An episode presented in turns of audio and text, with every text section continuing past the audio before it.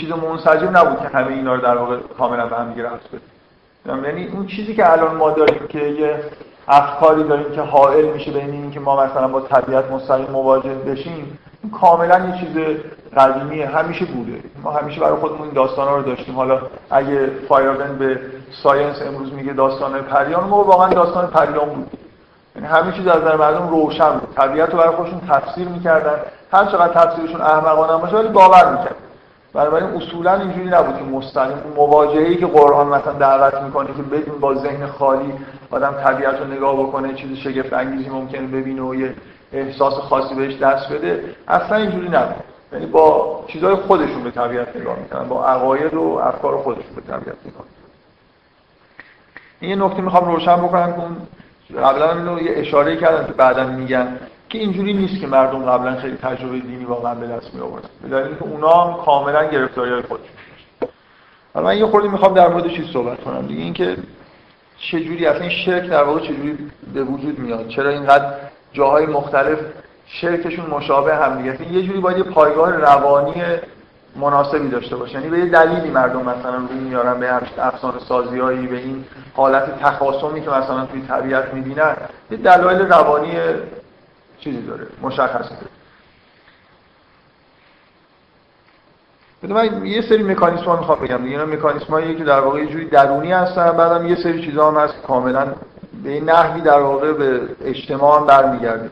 کلا یه خورده می‌خوام توضیح بدم که چجوری این افکار و عقاید ریشهشون توی روان چی.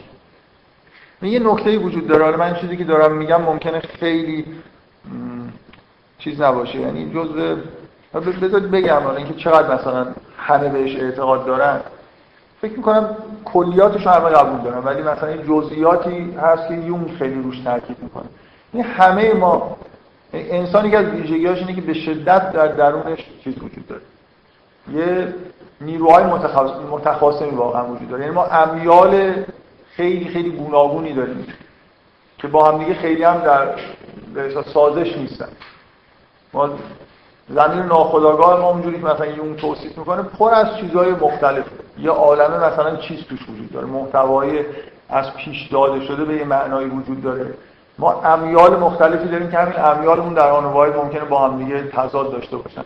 یه آدم مسیر رشد یه آدم تقریبا از شروع میشه که به طور طبیعی همچین درونی داره. یون به شدت روی این تاکید داره. یعنی کلیاتش این که درون آدم چیزهای متخاصم وجود داره این مورد تایید همه است. ولی یون خیلی روی این تاکید داره که اصلا رشد انسان فرایندی که باعث رشد انسان میشه از روانی اینی که یه وحدت توی روان انسان ایجاد بشه. یعنی این حالت که چیزهای مختلفی توی روان هست که اینا با هم دیگه یه جوری در واقع تداخل دارن می‌کنن متخاصم هستن. همه چیز در واقع به نوعی تمام نیروهای ناخودآگاه همه چیز جذب بشه تو خداگاهی و آدم یه وحدتی در واقع در درونش ایجاد بشه ها؟ آره. یعنی اون چیزی که یون بهش میگه فرایند فردانیت نهایتش اینه که شناخته به خودشون تو طرف بشناسه. نه از نظر یونگ آره دقیقا من یعنی من توی زمین ناخودآگاه یه عالم چیز میگذره که مطلقا ازش خبر و همین اینا داره روی زندگی من تاثیرم می‌ذاره و من نمی‌دونم که چجوری تاثیر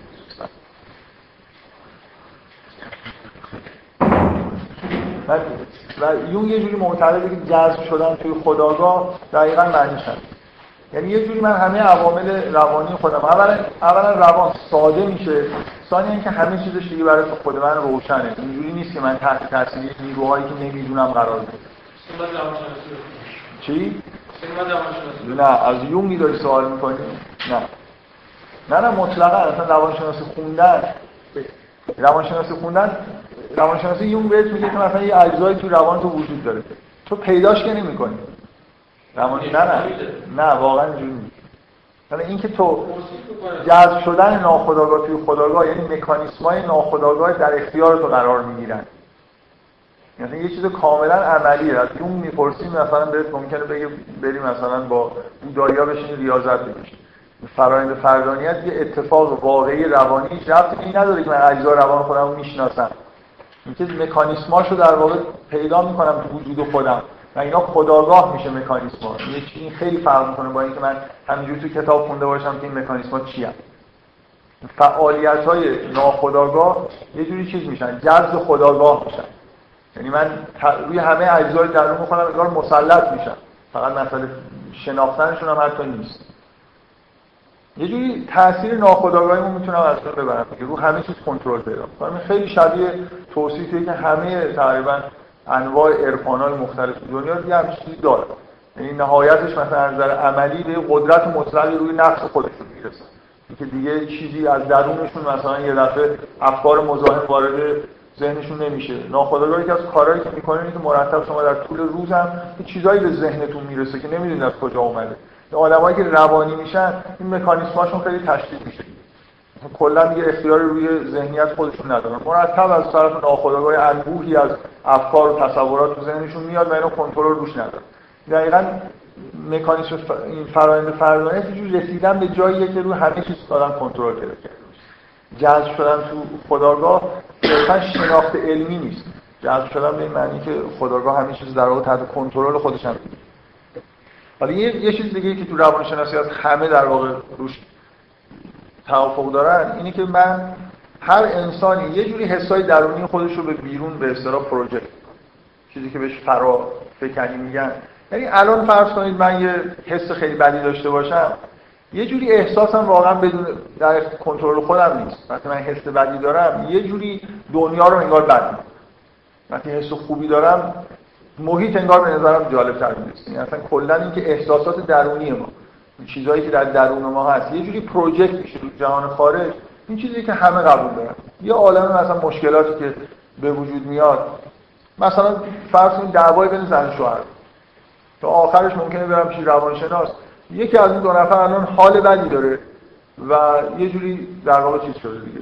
احساس می‌کنه تقصیر طرف. مثلا پروژه کردن به این معنا هست یه مرحله بالاترش این که من منشأ حال بد خودم رو در بیرون هستم در واقع جوری جستجو می‌کنم. این دیگه یه خود حالت خداگاه هم پیدا کنه.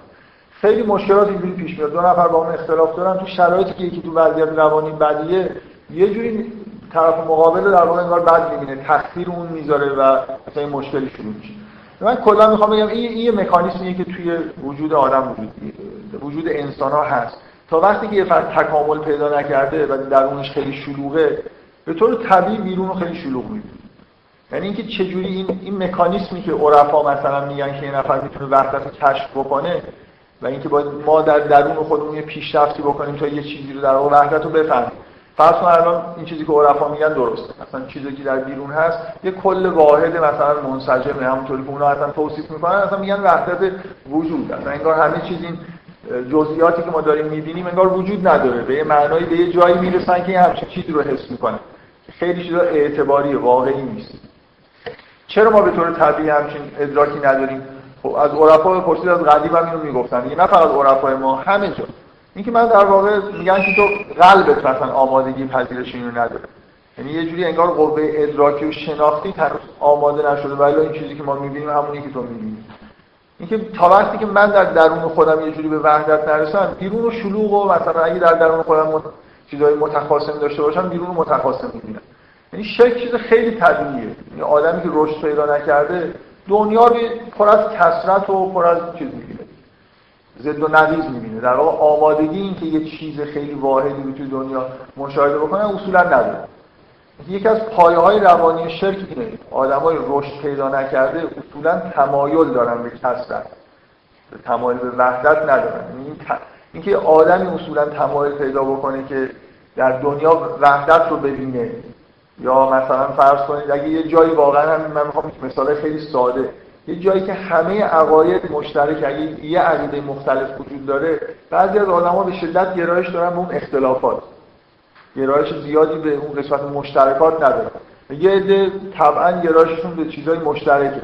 انگار یه روند وحدت بخشی واقعا بیشتر با چیزشون سازگار با درونش این یکی از چیزاست. یکی از پایه های شرک.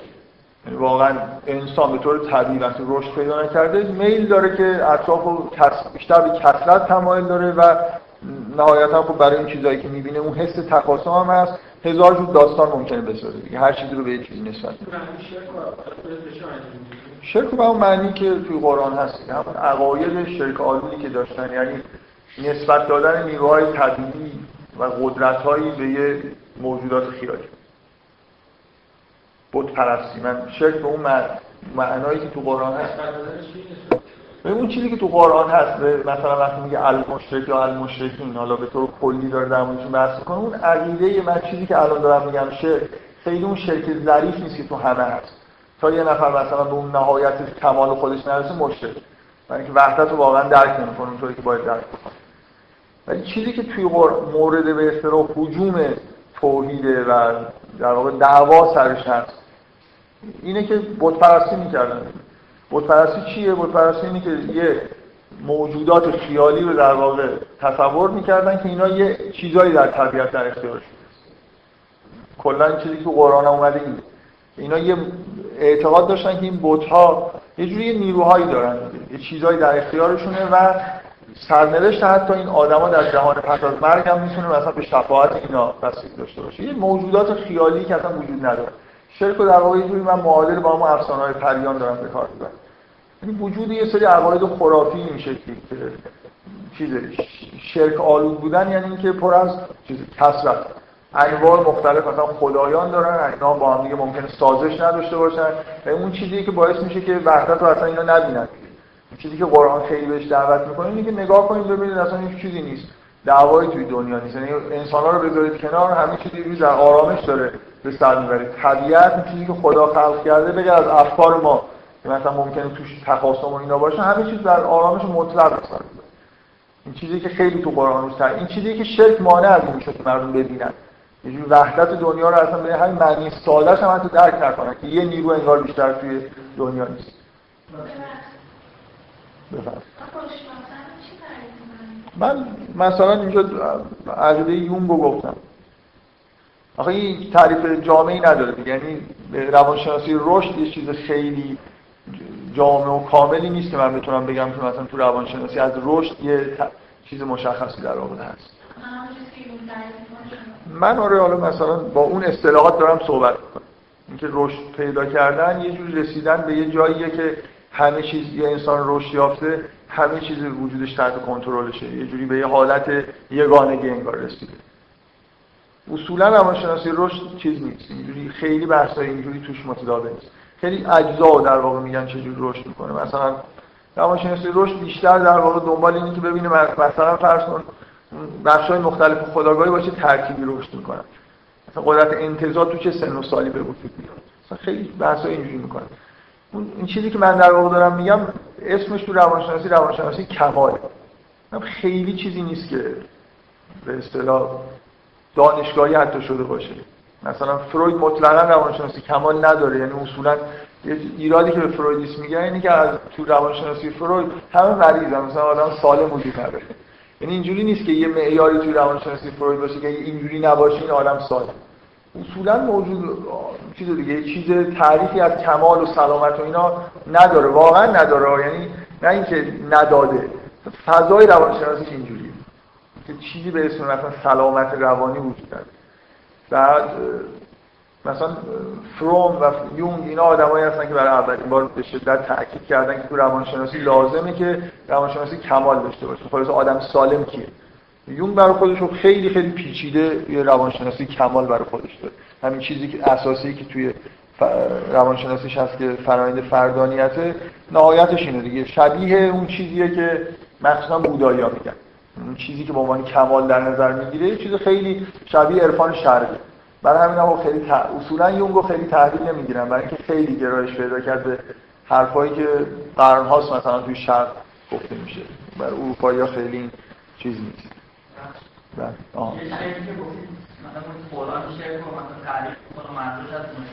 تعریف تعریف نه آره ولی آره. هر وقت هم آره تو قرآن اونم هست. ولی این این مکانیزمی که این مکانیزمی که من دارم میگم مربوط من هر جور شرک میشه. مثلا شرک مقابل توحید دیگه. مقابل دیدن وحدت توی دنیاست. توی خودمون دنیا همه جا. حالا. از آره.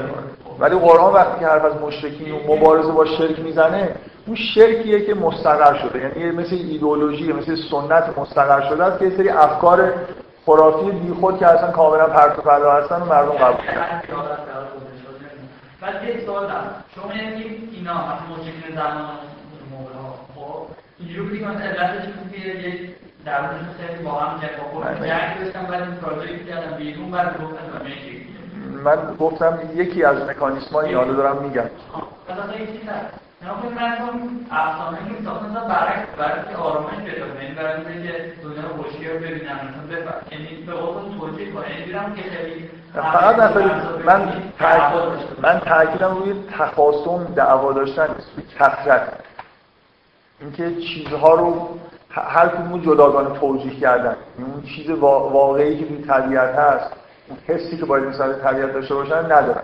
جدا جدا هر چیزی برای خودش داستان داره و می‌تونه متخاصم باشه بعضی جا نیست. اصولا شرک بیشتر چیزه. مثلا فرسون اسطورای یونانی اینا به شدت تخاصم یعنی همه خدایان با هم دیگه اصولا اینجوری نیست حالا اگر ممکنه با هم دیگه بعضی متحد بشن این کاری بکنن همش دارن و یه چیزی جالب هم اینه که همش به انسان. اصولا خدایان تو یونان در ضد انسان همش دارن سعی می‌کنن که مثلا یه جوری آدما رو اذیت بکنن. حس خوبی تو این افسانه نسبت به طبیعت وجود نداره. یعنی اون حس جالبی که مثلا همه چیز نمی‌دونم با هم دیگه هماهنگی واقعا نیست. به شدت حداقل اینه که توی تاکید روی کسرت حالت وحدت بخشی نداره. هر چیزی برای خودش داستان خودشو داره و اینا مانع چیز دیگه. اینا مانع این کسرت به این معنی که هر موجودی یه جوری نیروی مخصوص خودشو داره. این بوتا مستقل از هم دیگه هستن. یعنی اینا وقتی با طبیعت مواجه میشن برای هر کاری باید به یکی مراجعه کنه این کار دست اینه این کار دست یکی دیگه است. هندوها خیلی اینجوریه. انواع خدایان که دارن همین مثلا اینکه مال بارانه یکی مال نمی‌دونم. واقعا وقتی می‌خوان دعا بکنن باید برن سراغ اونی که مناسبه نمی‌تونن برن یه خدای دیگه چیزی بخوان که مربوط به اونی که خداست. اینا قلم روهای چیز دارن. حالا فرض با هم هندوها خیلی خداشون با هم دعوا ولی در هر حال کثرت به شدت وجود داره به شدت. تا دلت بخواد مثلا اجزا مختلف وجود این یه جوری چیز دیگه این که درون وقتی که کثرت توش وجود داشته باشه و نیروهای متخاصم وجود داشته باشه طبیعیه که دنیا رو اینجوری ببینه. من این چیز خیلی خیلی به اصطلاح لایه های زیرین رو دارم میگم. ولی کم کم می‌خوام این چیزا خیلی واضح‌تر چجوری در واقع این چیزا به وجود میاد. من دو تا دو تا نکته می‌خوام بگم. چیزایی که در واقع بغیر از این افسانه پریان دو تا چیز خیلی عمیق‌تر روانشناسی وجود داره که مانع تجربه دینی و مواجهه با مثلا حقیقت میشه. حتی اگه افسانه وجود نداشته باشن اینا م... چیز هستن. من در واقع یه چیزی که می‌خوام توضیح بدم اینه که اصلا اینجوری نیست که قدیما که مردم تو طبیعت زندگی می‌کردن خیلی تجربه دینی به دست آوردن وحدت می‌دیدن. حتی اگه این افسانه ها نبود یه نکته اینه که اصولا آدمی که خیلی نظر روانی متمایل به لذت بردنه این یه جوری مانع مواجهه با برسه مانع شناخت این کسی که خیلی این آدمی که اصولا شناختن شناختن حقیقت داره. هر چیز دیگه به شدت نیاز به این داره که شما خودتون دور وایسید که چیزی رو نگاه کنید اینکه من در هر لحظه ای اگه مثلا وقتی من خیلی گشنمه غذا رو ممکنه بخورم و نفهمم چی خوردم. مثلا شناخت یه جوری تمایلات و میل به لذت بردن شناخت رو یه جوری چیز می‌کنه. شناختن احتیاج به آرامش داره و میل به لذت بردن. یه درونی که اصولا تمایل داره به اینکه همش استفاده بکنه از چیزهایی که داره می‌بینه و تمام همه چیز مثل به همه چیز مثل ابزار در واقع داره نگاه می‌کنه یه جوری مانع شناختن میشه. باز این مکانیزم چیز خیلی کلی تو روان آدما که الان هست قبلا هم ربطی هم نداره که داستانایی که اینا ساختن چه داستانایی باشه. و اینکه این چیز هم هست دیگه. حالا یه نکته دیگه اینه که این لذت بردن نه فقط اینجوری مانع شناخته اصولا لذت بردن آدمی که خیلی متمایل به لذت بردن تو زندگیش هست اینرسی پیدا می‌کنه. یعنی تغییر کردن براش چیز خیلی یه آدم یه آدم علمی آدمایی که دانشمند هستن اصولا خیلی آدمایی نیستن که اهل این باشن که مثلا همش در حال چیز باشن. لذت بردن از مثلا چیزای دنیا باشن. معمولا آدمایی که اهل شناخت و چیز رشته علمی دارن یه خورده آدمای چیز تک هستن. یا زاهدانه تری مدار زندگی می‌کنن به طور طبیعی. اگه نکنن خیلی پیشرفت نمی‌کنن. این جزء چیزای خیلی ساده است بکنن همه آمار بگیرید تو دانشمندان خیلی به راحتی دیده میشه. اینکه لذت بینرسی ایجاد می‌کنه یعنی تغییر عقیده مثلا یه چیز جدید پیش بیادن یه آدم اصولا لذت بردن میل به لذت بردن به شدت یه جوری آدم به عادتهای فعلی خودش میچسبه تغییر رو در واقع برای اینکه تغییر کاری که انرژی صرف در واقع براش بشه یه جوری مشکل می‌کنه. یعنی یه عقیده جدید و مثلا به راحتی نمیشه به آدمی که خیلی در واقع داره چیز زندگی می‌کنه. به طور فقط مشغول اعمال حیاتی راحت در واقع بهش قبول. برای خاطر اینکه یه جوری به شدت تمایل پیدا می‌کنه که وضع موجود خودش رو حفظ کنه این بازی گرایش کاملا کلی روانی که توی آدما همیشه بوده الان هم هست و در مقابل هر چیز جدید در حال یه مقاومتی از خودش نشون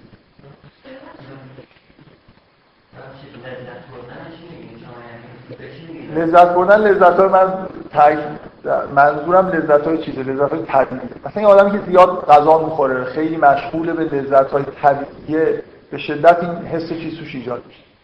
تمایل به فیکس کردن زندگی و اینکه مطابق عادت های خودش زندگی بکنه.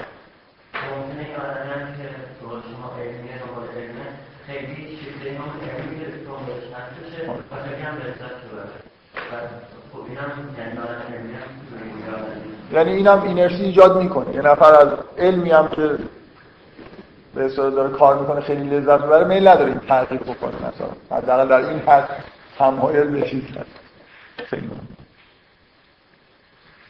حالا اینا خیلی چیز نیست. من بذار یه, یه مکانیسم اینکه چرا این داستان ها در واقع این فرمی بودن و گرایش در واقع به کسرت چیز خیلی خیلی عمیقی. یعنی تا یه آدم رشد نکنه واقعا به جایی نمی‌رسه که دنیا رو اونطوری که هست ببینه. بنابراین خیلی طبیعی که آدما به مواجهه اولشون با جهان خارجشون که چیز خیلی پر از کسرت و مثلا حتی مخاصمه و اینا بود.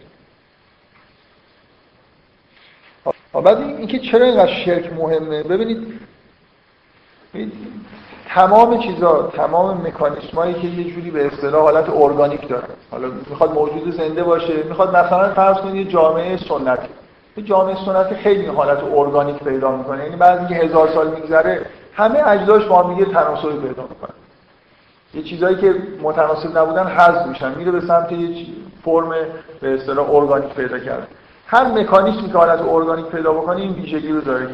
وقتی یه چیزی توش تولید میشه اون چیز تولید شده هماهنگی با کل مکانیسمه و بقیه اون اجزایی که اینو تولید کردن اینجوری دوباره چیز می‌کنه تقویت می‌کنه. یعنی یه فیدبک های مثبت ایجاد میشه. اگه من مثلا فرض درون من یه جوری یه گرایش به کثرت داره مثلا درون من یه حالت کثرت من اینو پروژکت می‌کنم تو طبیعت یه عقاید شیکالو می‌سازم.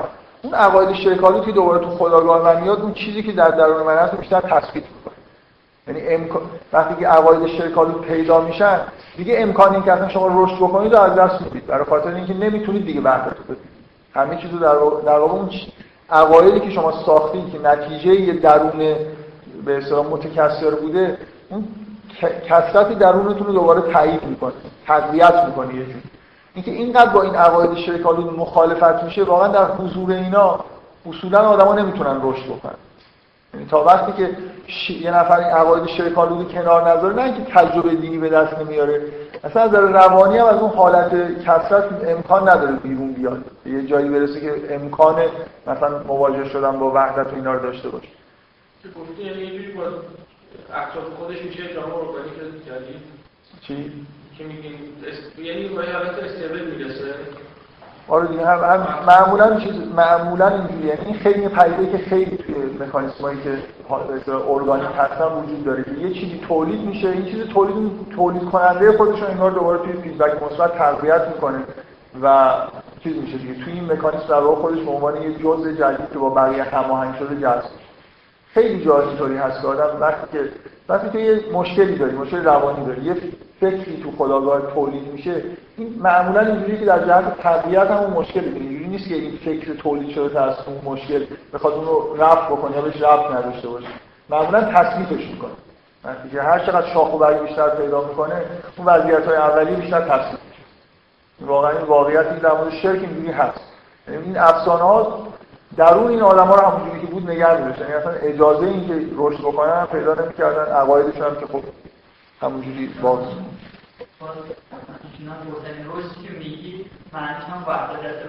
آره. آره دیگه من دارم با از این اصطلاح استفاده می‌کنم که رشد کردن یه جوری به معنی مثلا یک پارچه شدن وجود آدم. آدم وقتی که به دنیا میاد به شدت متکثره. واقعا از نظر روانشناسی یعنی ما انواع نیروها و تمایلات مختلف خودمون داریم.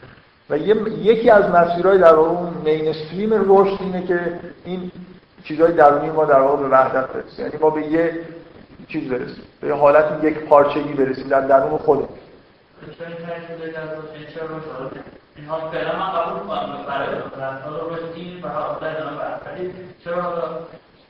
خب تو یکی از چیزاست دیگه یکی از چیزهای خوبی که در درون آدم اتفاق میفته اینه که تو ارادت یه جوری به تمام یعنی چیزی که تو خودت هم در درون به شدت می‌خواد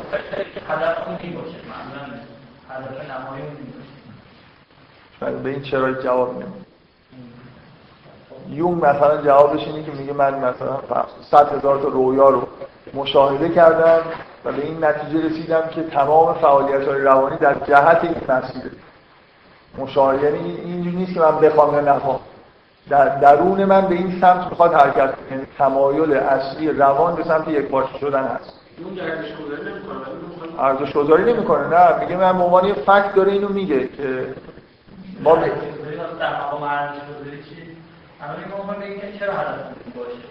وقتی اگه حرف یونگ رو قبول بکنی که تمام وجود در این جهت می‌خواد حرکت بکنه از دیگه لازم فکر بکنی باید جهت حرکت بکنی نمی‌تونی در جهت دیگه بری یعنی یون میگه که من چیزی که مشاهده کردم میگه که مثلا این فرنده فردانی هست اون چیزی که حالا بهش میگه نمادهای سل هر وقت این آدما مثلا این مسیر رو نمیرن هر مدت یه بار اونا ظاهر میشن تو یه جوری از درون انگار تحت فشار قرار می‌گیری که این راهی داری میری نرو بود میگه این چیز دیگه این گرایش کلی ندارم نظریه یونگ میگم.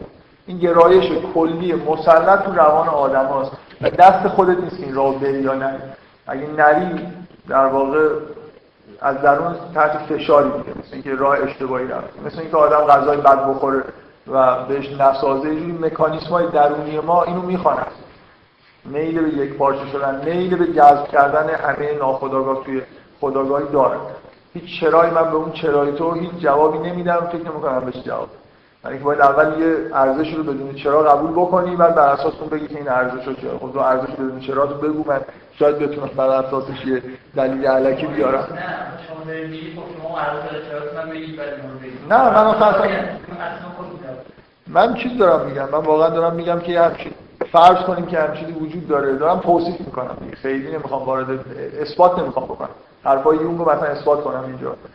من می‌خوام بگم که من بر اساس یه نظریه ای که به نظر من نظریه خوبیه و خیلی هم چیز نیستم که بخوام اینجا مثلا دقیقا اثباتش بکنم و بر اساس اینکه یه حس خوبی وجود داره حداقل یه جزی از کمال اینه که آدم ارادش به تمام چیزایی یعنی به خداگاهی کامل برسید که آره مثلا حس خوبی داره. من بر اساس اینکه حس خوبی وجود داره و یه جای نظریه هم میگه که اصلا اساس کمال اینه.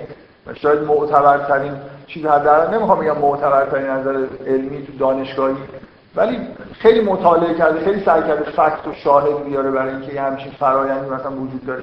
بعدا با فرهنگ ما هم جوره. مثلا یه جوری ما در عرفان میرم یه چیزی داریم. من بر اساس یه همچین چیزایی دارم توصیف می‌کنم که شرک نتیجه رشد پیدا نکردنه. به این معناست.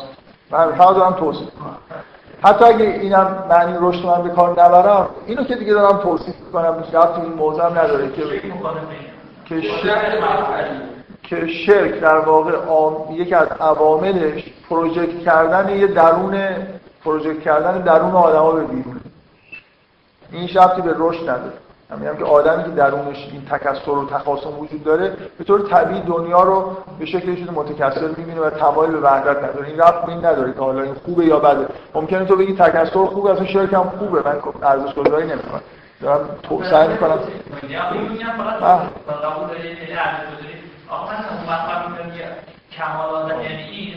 علم هر کی اون می‌زنه تو روانشناسی قرار نیست ارزش گذاری بکنه. قرار نیست بگه که تو از توش این توصیه رو در بیاره که حالا یالا همتون بیاید این کارو بکنید. این خوبه بده. قرآن کار بله قرآن کار. آره. یه جا میگه مثلا آره. خدا میگه توحید خوبه توحید مقابل شرک شرک هم داره من فعلا دارم چند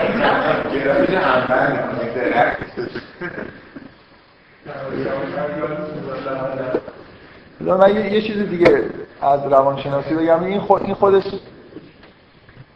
یه, یه کتابی هست به وضعیت آخر. کسی اینو خونده؟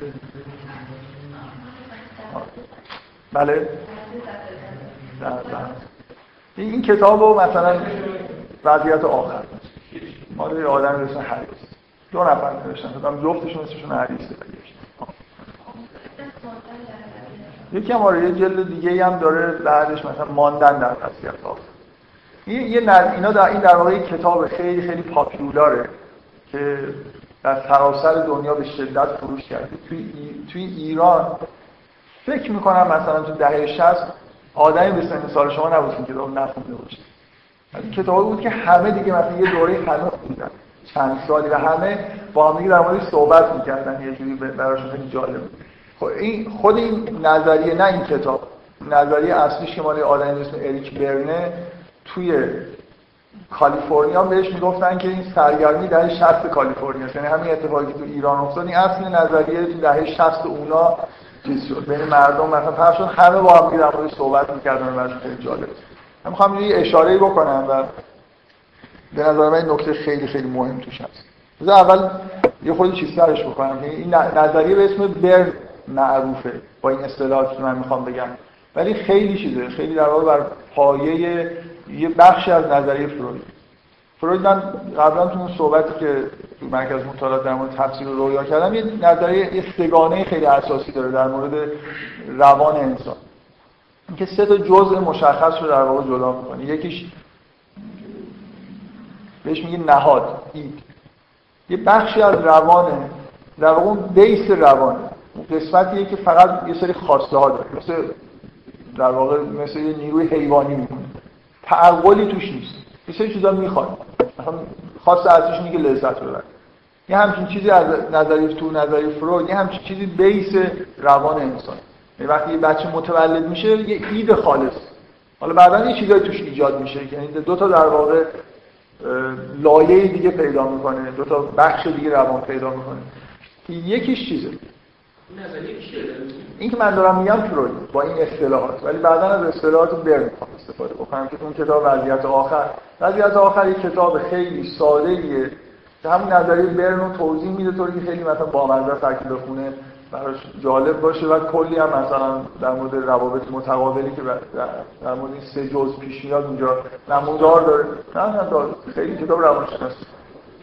کتاب روانشناسی که خیلی جالب اینا رو خود کتاب برنم کتاب اصلیش به فارسی ترجمه شد. اسمش هست پیشی روابط متقابل.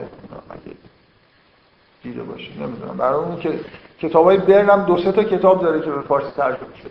همین یه مخصوصا یه کتابی داره به اسم بازی ها خیلی کتاب بامزه دو تا نظریه داره. اون کتاب بازی هاش در مورد بازی هایی که آدما به طور منظم انجام میدن. یعنی یه جوری قواعدی انگار داره.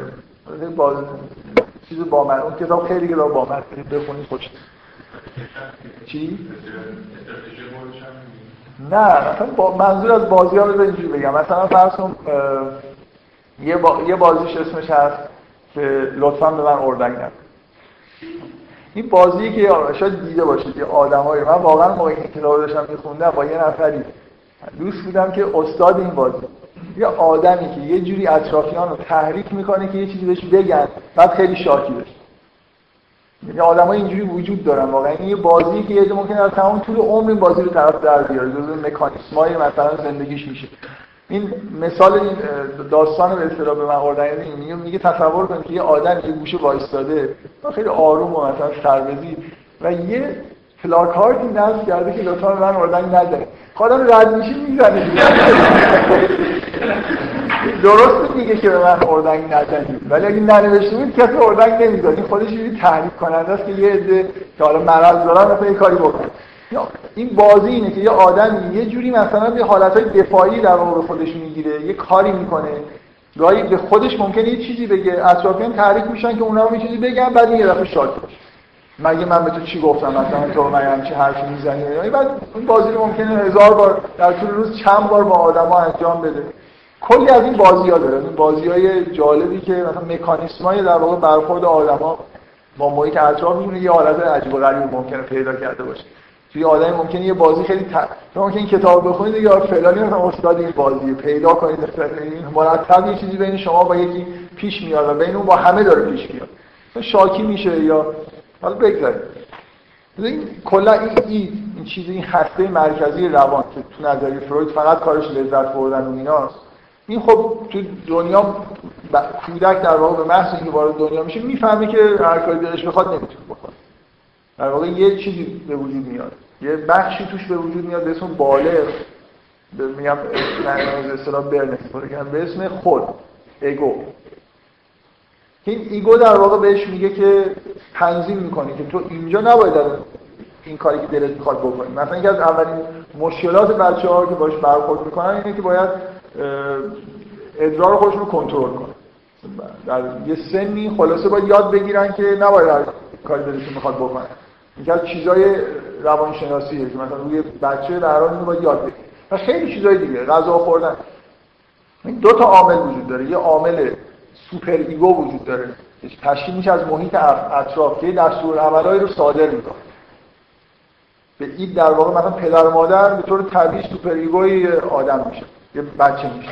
که بهش دستور عملایی میدن چیکار باید بکنی چیکار نباید بکنی اون این اون هسته مرکزی چی نمی‌فهمه. دارن یه چیزایی می‌خواد. از بیرون یه چیزایی در واقع روش اعمال میشه که تو این کار رو نباید بکنی این کار رو باید بکنی. به اضافه اینکه خودش هم کم شروع می‌کنه یه ego در واقع به وجود میاره. ego یی که یه جوری اون تصمیم نهایی رو می‌گیره که حالا می‌خواد از super ego تبعیت بکنه می‌خواد از این تبعیت کنه یا حتی خودش فعالیت بکنه و یه مکانیزمی برای خودش راهی برای خودش ایجاد کنه برای اینکه به تعادلی برسه بین لذت بردن و بین مثلا چیزایی که در بیرون هست. این در واقع هر کودکی تو همون اولین روزها و ماهای تولدش می‌فهمه که هر کاری دلش می‌خواد نمی‌تونه بکنه. یک مانع های خارجی وجود داره.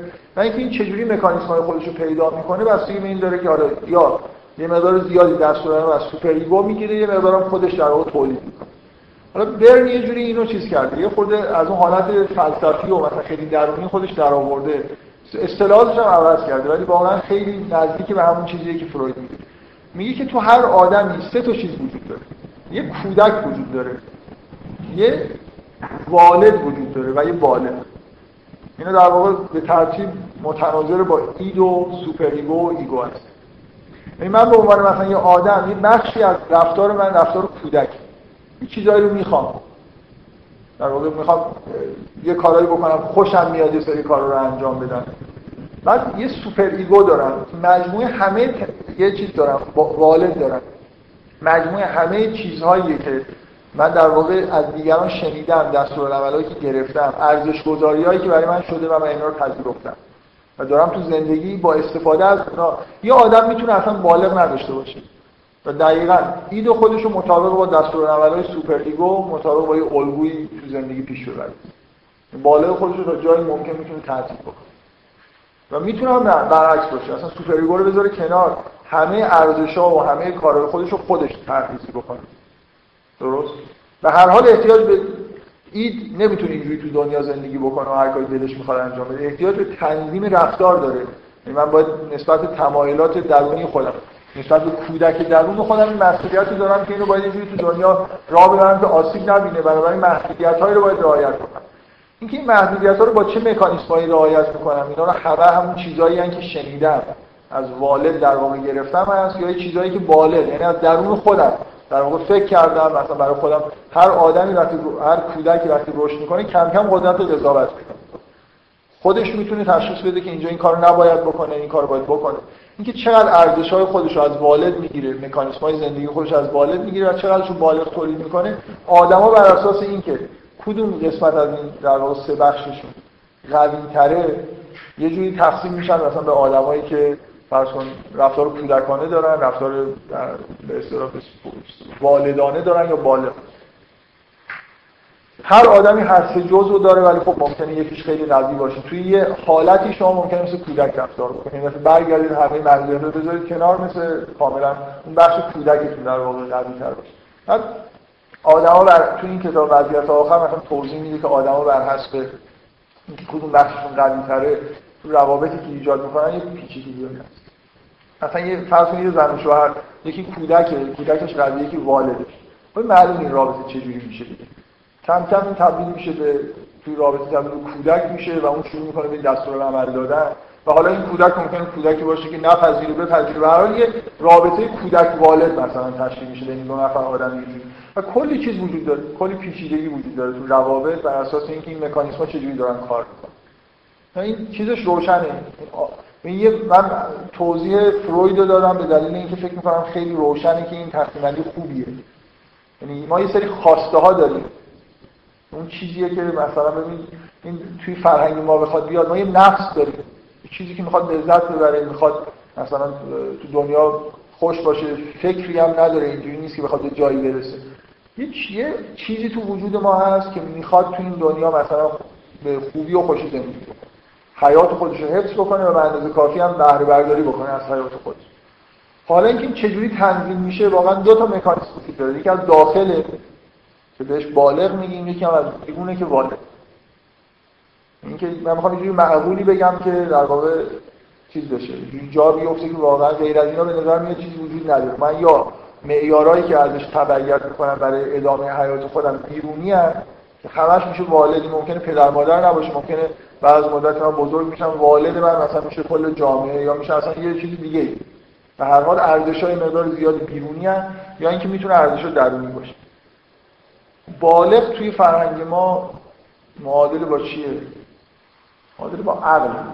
یه چیزی درونیه که این چیز رو پیش می‌بره هر چی من قرار باش عمل کنم بالغ بالغه من میپذیرم. فرض کنیم مثلا مادر به حرف می‌زنه من فرض یه مکانیزمی دارم که هر چی مادرم میگه مثلا خوبه حالا یه چیزی یعنی خودم درونم دارم قبولش می‌کنم جوری ترسیم شاید یه جوری به بیرون ارتباط داشته باشه ولی بالاخره درون من داره مثلا اینه که بالغ واقعا فعالیت کرده ممکنه خب خیلی چیزا تو super ego میگه که درستن بالغ اینا رو از این فیلتر خودش رد کرده یا نه؟ اینا به طور خام داره ازش استفاده میشه. این کودک اول خام استفاده می‌کنه. هیچ چیزی رو فیلتر نمی‌کنه. اینکه بعدا چه مقدارش توسط بالغ فیلتر میشه اونایی که فیلتر میشن و یه چیزی مثلا ببینید من یه چیز خیلی ساده بگم. این نفر واقعا به من گفت که یه بچه از مثلا اقوامش رفته بوده چهارشنبه سوری سال این سال گذشت بعد اومده بود و مورد معاخذه همین شخص قرار گرفته بود چرا رفتیم بیرون روز چهارشنبه سوری؟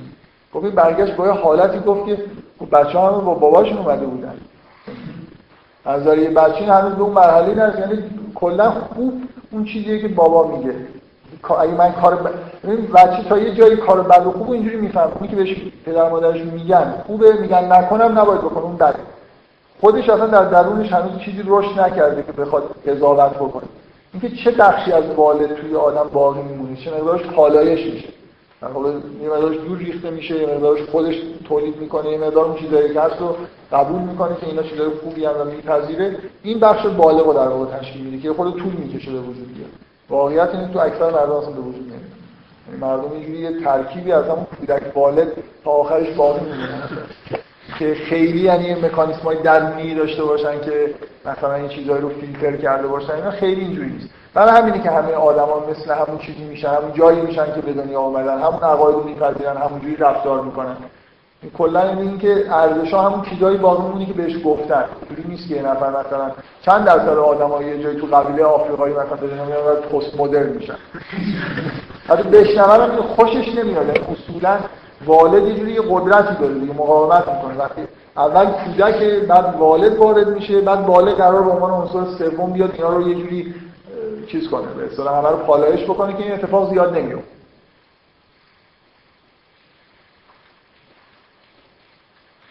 خب حالا من چیز کودک مقابل نفس والد مقابل عقل والد مقابل چیه؟ نه من ما تو فرهنگ فرهنگ به اسلامی خودمون والد نداریم. یعنی خیلی نکته مهمیه. برای خاطر اینکه یعنی کلا اینکه تکلیف والد توی فرهنگ ما مشخص این نکته خیلی خیلی مهمه. بله؟ نه ما من می‌خوام بگم ما توی الان شما کتاب اخلاق قدیم رو نگاه کنید کتاب روانشناسی قدیم نگاه کنید یه نفس داریم یه عقل. هر از والد نیست. انگار والد کشف نشد والد رو یه جوری انگار توی عقل قرار می‌دادن. و این نکته خیلی خیلی مهمه. چی؟ خیلی حسو نداری که چی؟ نه من می‌خوام بگم که توی فرهنگ ما یه نفس وجود داره که اون منبعی که می‌خواد لذت ببره یه عقل وجود داره که در واقع چیزه رو به کمال مثلا فقط نمی‌خواد لذت ببره یه جوری کنترل کنه نفس رو تحت کنترل خودش بگیره. ما بحث ببین اصولا ما بحث توی فرهنگ ما در مورد این که پیروی از سنت سنت چیزی که میگه آره سنت یه جوری در واقع همون والده. نیستی که من می‌خوام من می‌خوام بگم که اصولا ما بحثی در مورد این عامل بیرونی که در واقع چیز میشه آدما رو جهت میده نداریم. یه تکلیفش مشخص نیست. به دلیل اینکه جامعه سنتی هست. یعنی یه جوری واقعا به شدت تابع والد هستیم و خیلی تفکیک انگار نکردیم بین اون چیزی که بهش عقل میگیم که این بالغ اون جنبه مثبت وجود آدم. که یه آدم به اصطلاح متکی به خودش که خودش چیزا رو تشکیل میده. در واقع یه چیزی شبیه همون عقل. خب این که من میگم غایب والد در واقع تو فرهنگ ما. بحث در مورد سنت والد و هر چیزی که اون دستور عمل بیرونی ما نداریم. یعنی که به شدت خودمون نه ما همه جای دنیا. این سیطره سنت وجود داشته و یه جوری مثلا تمایلی وجود نداره به آدما بگن که تو از والد و خودت پیروی نکن. یعنی که همه جامعه در واقع جوری تحت کنترل والد این تو اگه حالا تو چیزی شو انتباهش متوجه نمیشی که احساس می‌کنیم ما تو فرهنگمون در مورد والد بحث کردیم جایی یا اینکه من می‌خوام بگم ببین این این تفاوت بین والد و بالغ یه چیز خیلی اساسیه.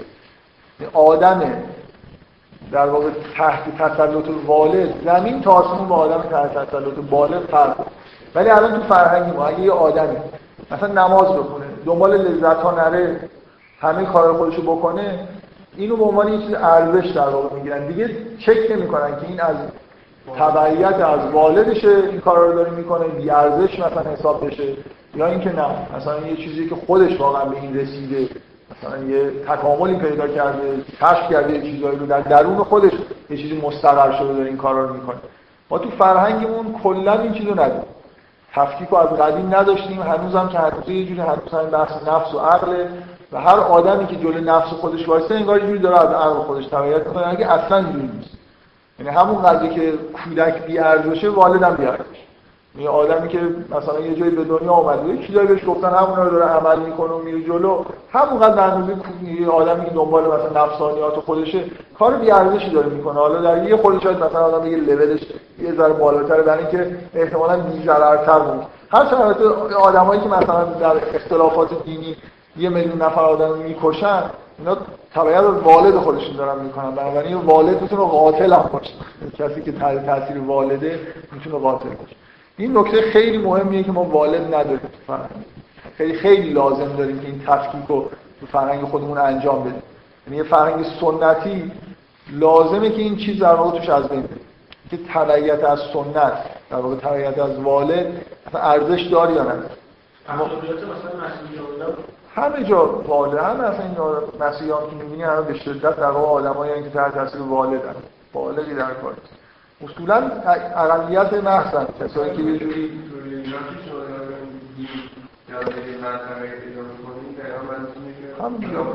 آدمو تاثیر والد هم میاره اینکه هر کسی رنگ جامعه خودش میشه به دلیل والد به عنوان یه نکته روانشناسی دیگه ای که شرک رو در واقع تایید می‌کنه همین.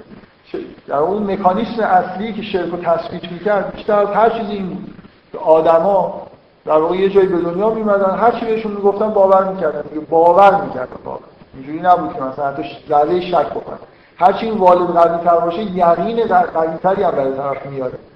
یعنی اصولا چون بالغ بالغ می‌تونه شک ایجاد کنه. مثلا بالغه که فکر می‌کنه مثلا این عملیات خداگاه اینجوری بالغ داره انجام میده.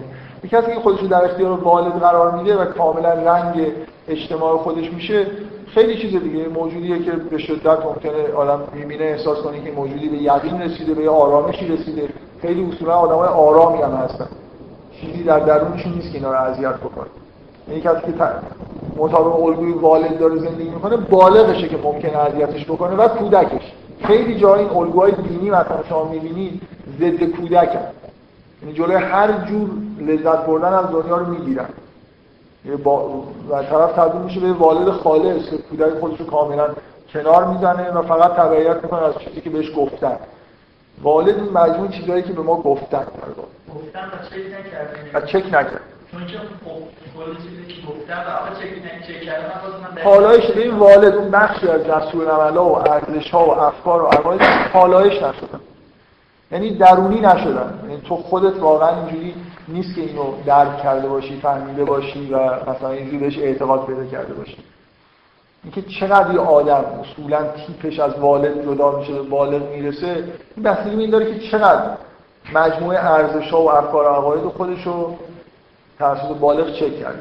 من حالا چون تو مثال دیگه هم فرض که من مثلا فرض یک شخص به عنوان پیامبر اومده به من اعتماد دارم. یه کاری من نمی‌فهمم حقیقتش چیه. این چی داره؟ بالغت نه این اصلا ربطی نداره.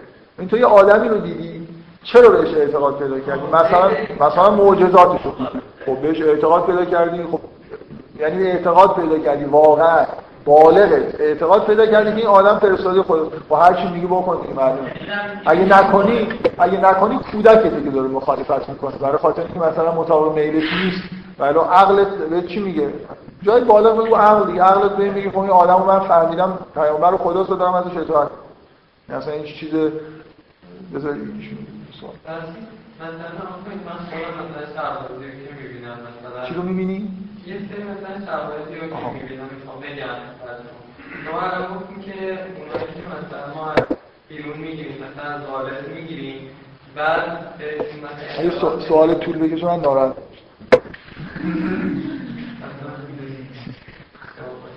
بعد اگه مثلا اون اعتقاداتی که والد بهش میده اون وقت طرف درونی بشه. یا خودت حالا که یه طریقی برسه که نه اون درسته اون دیگه ما نمی‌تونیم بهش بگیم باید اینو ولی حالا مثلا بریم مثلا تو جامعه ما مثلا فرض کنید یه محیط مثلا مذهبی بوده و به شخص گفته که مثلا شما این اعتقادات رو اونم قبول کرد و بعدا حالا طی تفکراتی که داشته اونا رسیده به اینکه این درسته.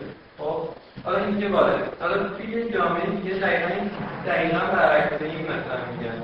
متوجه؟ بعدش حالا اونم خواستم مثلا با یه طریقایی که داره مثلا اونجا متناسبه بازم می‌رسی که اون عقاید کاملا درست و براش درونی میشه. یعنی الان مثلا من ساده نیدم مثلا یه خانواده فکر خیلی خیلی کم یه جامعه که مثلا حالا مثلا کمونیستی هستش یا آدم مذهبی داره. مطمئن باش درونی نمیشه یعنی اینکه تو داری میگی من شیرین تموم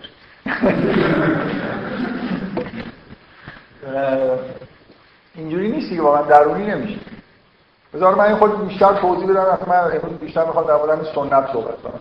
چه جوری عمل می‌کنه که آدما در واقع اکثریت قریب به اتفاق آدما تقسیم میشن به کسایی که شدیداً تحت تاثیر کودکن و یه دم تحت تاثیر والدن و یه ترکیبی از اینا معمولا قسمت بالغ در یه عده کمتری از آدم واقعا رشد می‌کنه و یه جوری همه چیز رو تحت تصرف خودش می‌گیره. به عنوان یکی از مهمترین پایه های شرک واقعا مهمترین پایه شرکی آدم ها یه جایی به دنیا میمدن هرچی مزخرف افسانه پریان چند فرهنگ بهشون می‌گفتن نه فقط خوششون میومد و اعتقاد پیدا می‌کردن. بذار من من امروز خیلی خیلی میل داشتم که این یه چند دقیقه از اول فیلم مدعای پازولینی رو اینجا بذارم شما ببینید. واقعا نتونستم یعنی گذاشتم دانلودم بشه دانلود نشد اونجوری جوری نبود که بتونم بیارم ببینید یه قسمتش دانلود شد حتی اگه هم چیزن خیلی دارم می‌خواد واقعا فوق العاده است. مراسم قربانی کردنه در یه جامعه مشرک خیلی جالبه دیگه این چیزی که ساخته به نظر من یه خودش تصور شما رو از اینکه توی جامعه شیکال چی میگذشته یه خود تعریف یه جوون بسیار بسیار چیزی به اصطلاح خوشتیپ و آروم و اصلا یه موجودی از اینایی که خیلی بچه خوبی بوده. در تمام طول کودکی شد و بزرگ شده همش مثلا چشم گفت و همه کارهای خوب رو در واقع بهش گفتن انجام داده داوطلبانه داره چیز میشه. یعنی اصولا این صحنه قربانی جالبش میگه. ذره ای عدم آرامش این آدم نیست. و اینکه این با چه وسابتی اینو میکاشن. و بعد مثلا به مناسک مناسک مزخرفی رو انجام میدن که خونش رو تمام تیکه پارش می‌کنن و چیزاشو می‌زنن به برگ گیاه ها برای اینکه این مراسم بارور کردن مثلا اول کشت و کارشونه. این فضایی که به نظر من این فیلم وجود داره خیلی خیلی چیزه. عبرت آموزه. اینکه شما بفهمید که شرک واقعا آدم مشرک چیز رو آدمی بوده اصولا اکثریتشون آدمای لذت طلب و اینجوری نبودن. اکثریتشون اینجور آدمایی بودن که فکر نمی‌کردن. یعنی چیزهایی که بهشون گفته می‌شد و میپذیرفتن. می‌رفتن در راه این عقاید مزخرفشون کشته می‌شدن. یعنی داوطلبانه طرف مثلا یه پدری به پسرش می‌گفت که امسال تو مثلا خودتو آماده کن برای اینکه این مراسم انجام بشه. من کار می‌کردم. مطمئن بودن که الان داره مثلا تو این مراسم کشته میشه. مطمئن به معنای چیز دیگه به اصطلاح. از طریق والد یه اطمینانی داشت که این که الان کشته میشه. مثلا اون الهه‌ای که این داره براش قربانی میشه میاد و می‌گیره و می‌بره مثلا در جاهای خیلی خوب و در زندگی پس از همیشه حامیش هست میگه با نهایت و آرامش میپذیرفت این کار انجام بده اینکه پایه اصلی شرک حالا بغیر از چیزای لایه های خیلی پایینیش که چرا اصولا این داستان به وجود می اومد اینکه چرا مردم همه مشرک بودن؟ برای اینکه توی جامعه‌ای به وجود می به دنیا می اومدن این جامعه ها این شکلی بودن در واقع عقاید شرک‌آمیز داشتن و اینا میپذیرفتن. اصولا فرار کردن از یه چیزی که همه دارن میگن یه خود سخت. واقعا یعنی کمتر پیدا میشه ها؟ آره کمتر پیدا میشه یه آدمی واقعا توی جامعه به وجود جامعه به دنیا بیاد. اونم جامعه قدیم که ارتباط هم نداشتن. این شما من چیزی که دارم میگم برای اینکه خود توجه جلب بکنم به اینکه این همه دیالوگای بین پیغمبر و مشرکین خیلی تکراری هم به نظر می‌رسه. انواع حرفایی که مشرکین می‌زدن نسبت به پیامبران. اینکه ببینید توی جامعه مثلا من واقعا شما فکر کنید یه جامعه وجود داره یه جامعه مثلا مشرک توش سال هاست که چند تا از جوانای خودشون دارن قربانی می‌کنن پای بوتا. مثلا این کاریه که به طور مرتب دارن انجام میدن. مثلا آدمی تو این دهکده هست که سه تا پسر خودشون مثلا دو قربانی می‌کنن و خب این عقیده رو تثبیت می‌کنه دیگه. واقعا این این پیرمرده دیگه حاضر نیست چیزی به غیر از این بوت عقیده داشتن به این بود درست رو بپذیره. یه همچین مراسم وجود داره. یه خیلی مناسک وجود داشته. مناسک جشنهای خیلی خیلی باشکوه و خوب. تمام زندگی خودشون جمع می‌کردن. میومدن در یه روزهای از سال جشن می‌گرفتن شادی می‌کردن. این بوتا رو به زیباترین صورت ممکن آرایش می‌کردن. حالا بغیر از بچه مثلا از بهترین چیزهایی که کشتار خودشون به عمل آورده بودن اینجا می آوردن سرمایه گذاری می‌کردن در واقع رو عقاید خودشون. و حالا توی فرض کنید و تمام اقوام دیگه هم همچین بوتای مشابهی داشتن. یعنی یه رقابتی وجود داشت که کی بوتش مثلا قشنگ‌تره کی بوتش بزرگتره شما فکر کنید توی همچین جامعه تثبیت شده یه نفر آدم میومد میگه این همش دروغه اصلا کلا نیست. همچین چیزی. اینکه برخوردی که با پیامبران می‌کنن که اکثرا در اون لحظات اول کشته می‌شدن مثلا اینکه یه آدم اولا ببین نظم جامعه رو به این یه چیز خیلی مهمیه که ببینید تمام این جوامع هویتشون از این بوتا می‌گرفت یعنی این حالت این با اون دهکده چیز سالهاست که سر اینکه این بوت اینا قشنگتره بوت اونا قشنگتره این بوتش مرغوب تره و بیشتر کار می‌تونه انجام بده مال اونا دعوا سر این چیزا بوده. که خلاصه این در این کسلتی که تو این مثلا نظام شرکالی وجود داره کی بوت بهتری داره. بعد یک یکی از این دهکده یه دفعه بیاد همین بوتاشو بذاره کنار مثلا ما بوت نداریم. هویتش از بین میره دیگه. اینا قرن هاست که مثلا بر اساس بوتا دارن زندگی می‌کنن. برای خاطر این بوتا جنگیدن این بوتا رو تو جنگ‌های خودشون بردن. خیلی خیلی زیاد تو این جوامع داستان‌هایی وجود داره که یه نفر مثلا به این بوت توهین کرد این بوت چه بلایی سرش نصف شد رعد و برق زدش یه چیزایی که از بزرگانشون میشنیدن دیگه. این تص... یعنی اینقدر این عقیده تثبیت شده بود که پیغمبر میومد می‌گفت که اصلا اینا نیستن. ببین هر می‌زدن این بود که کل این چیزا محمله همه این چیزایی همه این کارهایی که کردید آدمایی که کشتی نمی‌دونم هدایایی که برای آوردید جنگ کردید هزار تا چیز. و اینکه هویتتون توی اینا رفته. اینقدر خرج کردید سالی نمی‌دونم مجسمه های قشنگ سازید تمام اینا در واقع اوهامه اصلا هم چیزی نیست. مثلا اونا اون دهکده هم همینجوری یه چیز بیشتر تو دنیا نیست. اصلا برای همچین آدمایی اصلا موضوع عقیده نیست که حالا با درونشون هم کسرت باشه وحدت باشه. به اینکه کار کردن زحمت کشیدن برای این بوتا جان و همه دارن اینو میگن و قرن هاست که دارن اینو میگن. اینکه اینکه مرتب تکرار می‌کنن که ما همون چیزی که اجداد ما می‌گفتن قبول بود.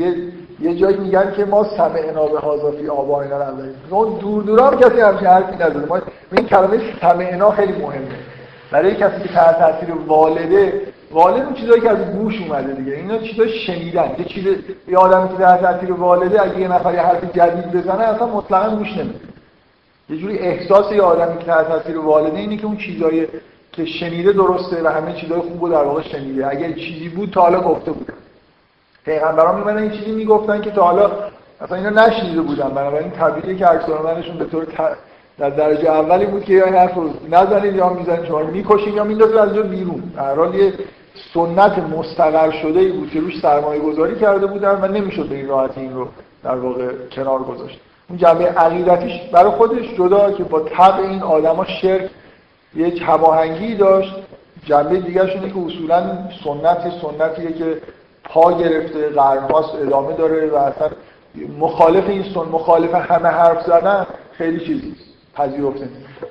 آدمایی که اصولا والدشون خیلی قویه نسبت به آدمایی که بالغشون قویه احساس می‌کنن که این آدمای مغرور و مثلا چیزی هستن. یه جور تواضع توی آدمی که والدش قویه یه جور حس تواضع. به شدت. یعنی حس اصلیش اصلا اینه که موجود متواضع و سربزیریه و همون کارهایی که همه دارن می‌کنن این داره می‌کنه. اینکه یه نفر رو ببینه که این برای خودش داره حرفای دیگه می‌زنه. این تشخیص این که این آدم مثلا واقعا مغروره که داره برای خودش حرف دیگه می‌زنه. یا نه یه حقیقت رو درک کرده که دیگران درک نکردن خیلی متواضعانه داره حرفش می‌زنه. پیغمبر از اون غرور چیزی نمی‌گفتن یه چیزی میفهمیدن واقعا بقیه نمی‌فهمید چیزی به وضوح دیده بودن.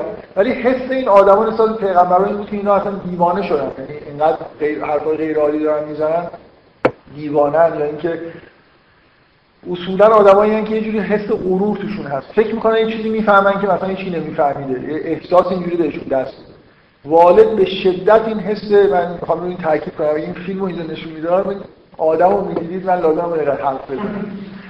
حالتی که این آدم داره یه آدم بسیار متواضع. به این آدمایی که بهش میگن بچه خیلی خوب دیگه. که از بچگیش همه حرفا رو گوش کرده همه کارا رو کرده همیشه سرش پایین بوده وقتش هم پیش داره خود خودش تسلیم چیز می‌کنه. مثلا برای خاطر مردم. کاری که داره می‌کنه خلاصه یه نفر باید قربانی بت بشه این داره با نهایت صدق و صفا به عنوان بچه خوب قربانی میشه. خب یه همچین آدمایی بودن. احساستون نسبت به آدم مشرکی نباشه که آدمای حتما چیزی بودن. لذت طلبی بودن.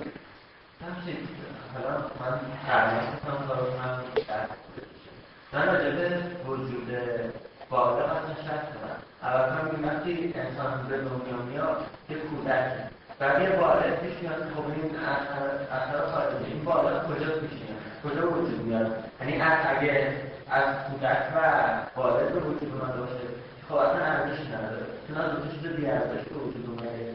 چجوری وجود میاد؟ اصلا وجود داشتن چرا وجود داره از فروید اول اصلا ایگو به وجود میاد واقعا. این به محض اینکه تو دنیا ظاهر میشه و می‌فهمه که هر کاری دلش بخواد نمی‌تونه بکنه یه مکانیزمی توش به وجود میاد که تصمیم بگیره که چه کارهایی باید بکنه چه کارهایی نباید بکنه. این مکانیزم تصمیم گیری برای اینکه چی بکنه چی نکنه نداره است فقط چیزایی می‌خواد. که بهش کودک میگن. این اولین چیزی که یه لایه‌ای در واقع به قول فروید دور اید تشکیل میشه که ارتباط ایدو با جهان خارج سعی می‌کنه تنظیم بکنه. این همون خود ایگوه. بعد اینکه چقدر این این در واقع از اول وجود داره واقعا. منتها خب به طور طبیعی در ابتدا این تنها چیزی مکانیزمی که یاد می‌گیره که این چیزایی که بهش میگن و همون رو عمل اینجوری در امان میمونه و به خواسته های خودش هم تا حد خوبی می‌رسه.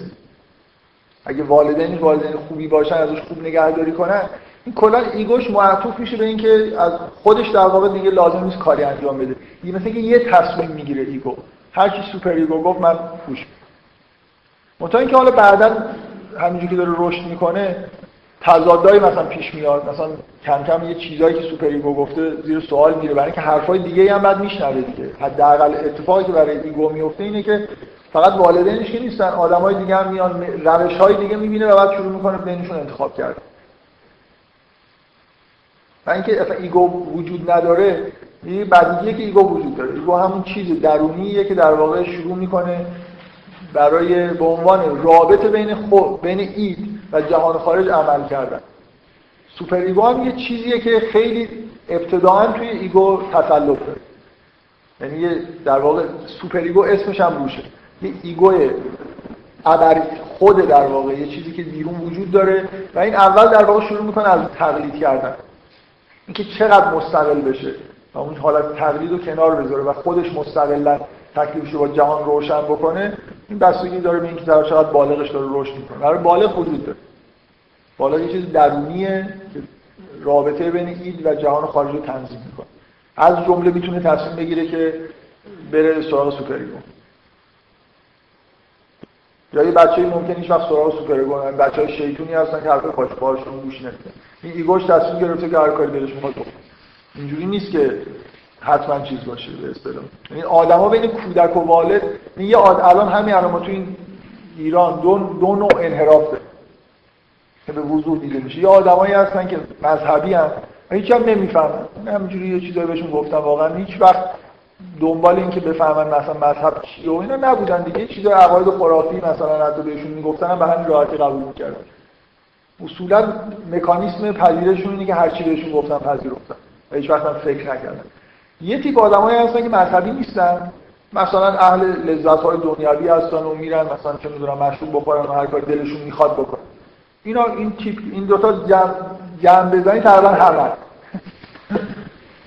یه آدمای معدودی ممکنه یه خورده از دست آره دیگه. آره دیگه. یعنی اصلا یه بخشی از جامعه رو کسایی تشکیل میدن که فکر نمی‌کنن خیلی به عواقب عواقب واقعی کارهای خودشون فکر نمی‌کنن و مشغول لذت بردنن و یه دم فکر نمی‌کنن به دلیل اینکه هر چی که بهشون گفته شده رو قبول کردن. شما اول لذت گفتین که این ایجاد می‌کنه. در واقع می‌گفتین کودک خودش این ایجاد می‌کنه. بیشتر فکر مثلا تو چیزم باشه دیگه والد هم این ایجاد می‌کنه. عقل. جنسی ایجاد نمی‌کنه.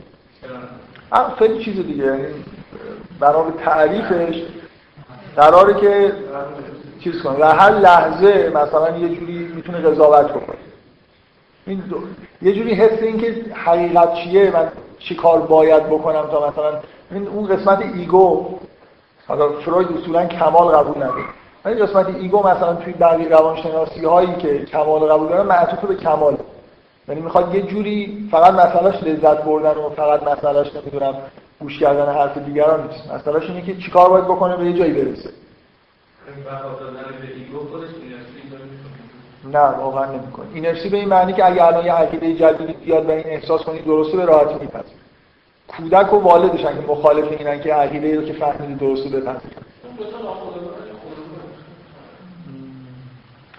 آره منتها باز کودک خیلی تو لایه های پایین تر والد یه جوری تو لایه روی مثلا چیزه این هر ایشون میگه که این چیز دیگه فرق بین خداگاهی با ناخودآگاهی حالا اصولا آدمایی که تیپشون تیپ والده فکر می‌کنن که بالغن این نکته مهم دنیا اینه. تمام جای دنیا یه دو آدم هستن که به همون اندازه که از کودک تقریبا پیروی بکنن یه جوری چیزن. یعنی کارشون ارزشی نداره. فقط الگو برداری دقیق کردن از این چیزی که سنت حاکم به جامعه خودشون میده. و اینا کاملا احساس می‌کنن که برو در تمام دنیا در هر دهکده ای برید هر مذهب عجیب و غریبی هم الان داشته باشه همه اونجوری میشن معمولا. از این خود چیز هم رنگ جامعه الان خیلی پیچیده شده تو این دنیایی که ارتباطات توش زیاده. الان یه آدمی همین اینجا داره زندگی می‌کنه که پیرو سنت مارکسیستی هست. خلاصه پیرو سنتی شده. مثلا با مامانش ممکنه مارکسیست بودن و این حالا یه سنت. یعنی ما سنت های زیادی داریم که میشه پیروشون شد. ممکنه یه نفر مذهب بذاره کنار. بره مثلا از یه چیز مثلا تابع سنت مثلا فرهنگ غرب بشه آدم اینجوری هم ما داریم دیگه. خیلی هم ممکنه حالا فرهنگ غرب خیلی نزدیک به کودکه. برای خاطر اینکه همه چیز رو در واقع در اختیار آدم می‌ذاره و قرار نیست خیلی کنترلی رو آدم باشه. ولی اصولا اینجوریه که آدما ممکن توی جامعه الان زندگی بکنن و پیرو سنت یه جامعه دیگه باشه. اینکه به اندازه کافی ما ارتباطات داریم. مهم اینه که شما آدم رو ببینید اصولا یه خورده اگه واقعا تجربه کرده باشید معلومه که این آدم پیرو والدش یا پیرو والدش. همه آدمایی که پیرو والدن یه جوره بالغانه به نظر میاد مثلا دارن عمل می‌کنن. ولی در حال از نوع حرف زدنشون حتی توی حرفا اینکه چقدر ارجاع میدن به اینکه کیا چی گفتن. یعنی به شنیده های خودشون در واقع اتکا می‌کنن.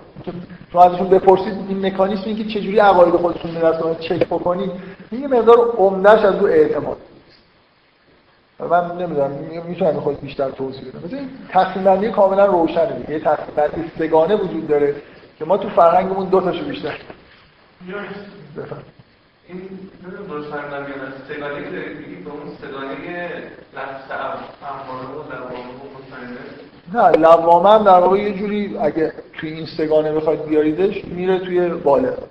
یعنی اون در واقع اون مکانیسمیه که بالغ شروع می‌کنه. مثلا یه آدمی رو که فرض کنید الان الان یه آدمی هست که مطلقا عقاید سنتی مثلا جامعه ما رو کامل پذیرفت. یه همچین آدمی هر مدت یه بار یه شکی می‌کنه. احساس می‌کنه که نکنه مثلا منم مثل خیلی ها چون اینا سنت بوده پذیرفتم این این حالت ملامتی که پیش میاد جزو بالغه در واقع جزو مکانیسمای معقولیه که وجود داره. نه ربطی به نفس امار و اینا نداره ما توی چیز خودمون فرهنگ خودمون من, من به نظرم عبارت معادله با والد نداره. آره. سه سه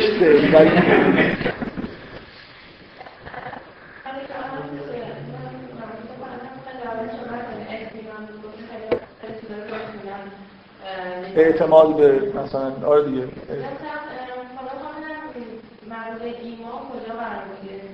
صد درصد تو بالا صد درصد.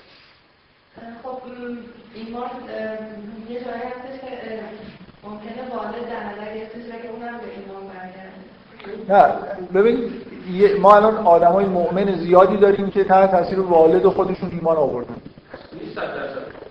نه منظور من ایمان به معنی واقعیشه. یعنی اون چیزی که مثلا فرض کنید شما هر تو قرآن هر فرض آره. ایمان اگه منظورتون اینه که الان یه نفر اعتقاد داره به دین خب اکثریت آدمایی که به دین الان اعتقاد دارن از گرفتن آره یعنی ایمان به اون معنای واقعی کلمه که تو قرآن یک لفظ خیلی خاصی و در مورد افراد خیلی خاصی دقیقا به کار میره یعنی اکثر همش قرآن میگه اکثر هم لا یعقلون اکثر هم مشرکون همیشه اکثریت جزو اون دو تا دستن دیگه آدمایی یعنی که عقلشون در واقع بالغشون کار نمی‌کنه. ایمان به اون معنایی که قرآن میگه که مثلا قراره که حتما همراه با چیزای درونی تجربه های درونی باشه یه جوری با در واقع هماهنگ با عقل باشه قطعا به طور مطلق تو رساله باله. همراه با چی؟ خب به هر حال یه چیزی هست دیگه. نه نه نه ایمان صرف قطعا از یه جایی. در حال ریشش ریشش اینه که یه حس خوبی مثلا ممکنه یه نفر نسبت به ایمان خودش داشته باشه. مثلا خیلی وقتا ممکنه یه نفر واقعا ایمان خیلی خوبی هم داشته باشه و هیچ جوری هم نتونه بیان بکنه چرا ایمان داره. مهم اینه که اینو چقدر از روی اعتماد به پدر مادر در واقع اجداد خودش گرفته و چقدر خودش به دست آورده. و این حس درونی که میگم لازم نیست. حس تجربه با میگم طبیعت و اینا باشه. گاهی واقعا یه نفر به طور شهودی یه چیز خیلی خوبی می‌فهمه که قابل بیان هم خیلی نیست. جزء هم تجربه های درونیه که بهش ایمان میده. آره. یه جوری می‌دونه که مثلا این عقیده درست. اینجوری ببین کلا فرق بین آدمی که از بالغش داره تبعیت می‌کنه با اونی که از والدش تبعیت که امکان نداره یه آدمی که از بالغ تبعیت می‌کنه. توی جایی به دنیا بیاد. به همه سنت رو. من می‌تونم براتون الان می‌تونم توضیح بدم. محال سنت معقول باشه. ما سنت معقول نداریم. بنابراین هر کسی اگه می‌بینید که در بس در اختیار سنت موجوده حتما شک بکنید. دیگه راحت تر از این شک بکنید این تحت تاثیر والد یا بالغ نداریم واقعا. رنگ جامعه خودش شده باشه همه چیزو پذیرفته باشه. سنت به دلایلی هر جایی که پا بگیره حتما نامعقول باشه. یعنی به جنبه های نامعقول پیدا می‌کنه. آره سعی می‌کنم. چند ساعت؟ من ساعت آره من واقعا می‌خواستم امروز هشت شده هشتم هشت ده دفعه خیلی طول کشید یه عده می‌خوام برم نه یه عده می‌خوام برم که ما رمزون ساعت نه شب خوب نیست. خب. این این اتفاق این والد این ویژگی والد که خیلی مهمه اینه که اصولا چرا سوپر ایگو عمده میشه برای یه کودک؟ امنیت پیدا می‌کنه. یعنی به شدت توی کسی که پیرو والدشه اون حس امنیتی که همراه بودن با جمع بهش میگه مهم. یه بچه اصلا اصولا از والد خودش والد واقعی خودش چی می‌گیره؟ امنیت و این همینجور ادامه پیدا می‌کنه. این حس وابسته بودن به غیر.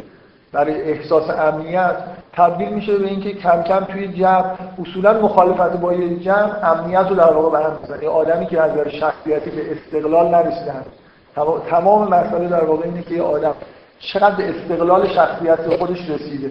چقدر همین وابسته است مثلا به خانواده خودش به جامعه خودش. به شدت پیروی از بالغ می‌تونه احساس عدم امنیت ایجاد کنه. پیروی از سنت در جا گرفتن به عنوان یه عنصر توی یه جمع بزرگ به شدت همراه با حس امنیت. اون چیزیه که در واقع مهم والد در واقع قوی میشه به دلیل اینکه این آدم تمام امنیت روانی خودش رو در واقع از پیروی از جمع داره می‌گیره. خیلی طبیعیه دیگه. آدما توی جمع خیلی احساس امنیت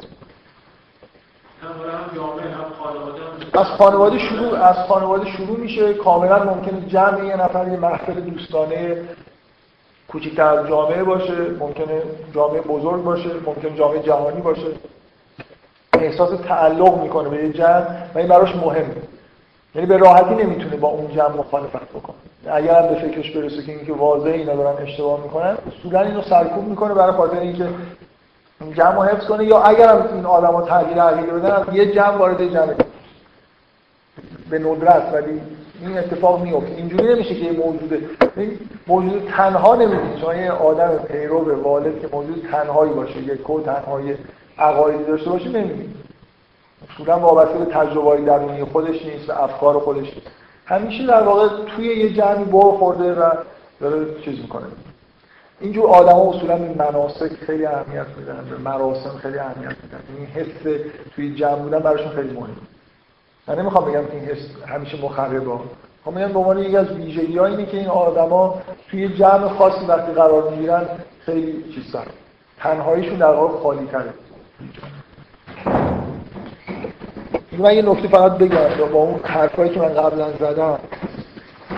یه چیز خیلی خیلی بدیهی که چون قبلا سعی کردم توضیح بدم که حقیقت اصولا بین الاذهانی نیست قابل بیان نیست. پس مطلقا یه آدم با پیروی والد خودش نمی‌تونه حقیقت کشف فقط بالغه که می‌تونه حقیقت کشف کنه. مثلا چیز بدیهی نیست. والد یعنی چیزی که از بیرون میاد توش حقیقت نیست.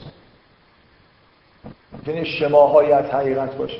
کشف حقیقت حتما درونیه و حتما توسط بالغ باید صورت بگیره. یه آدمی که به اندازه کافی رشد نکرد و بالغش در واقع غلبه نکرده به نسبت والدش قطعا هیچ وقت به اون چیزی که رسیدن به حقیقت نمی‌رسه. حالا من در مورد سنت می‌خوام. چی؟ که با یعنی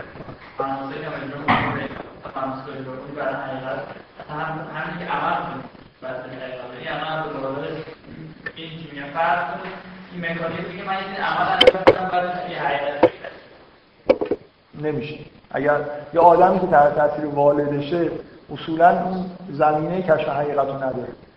برای خاطر اینکه اصولا وقتی که مثلا این تجربه جدید براش پیش میاد که طالبش نگفتن اینو پس میدن.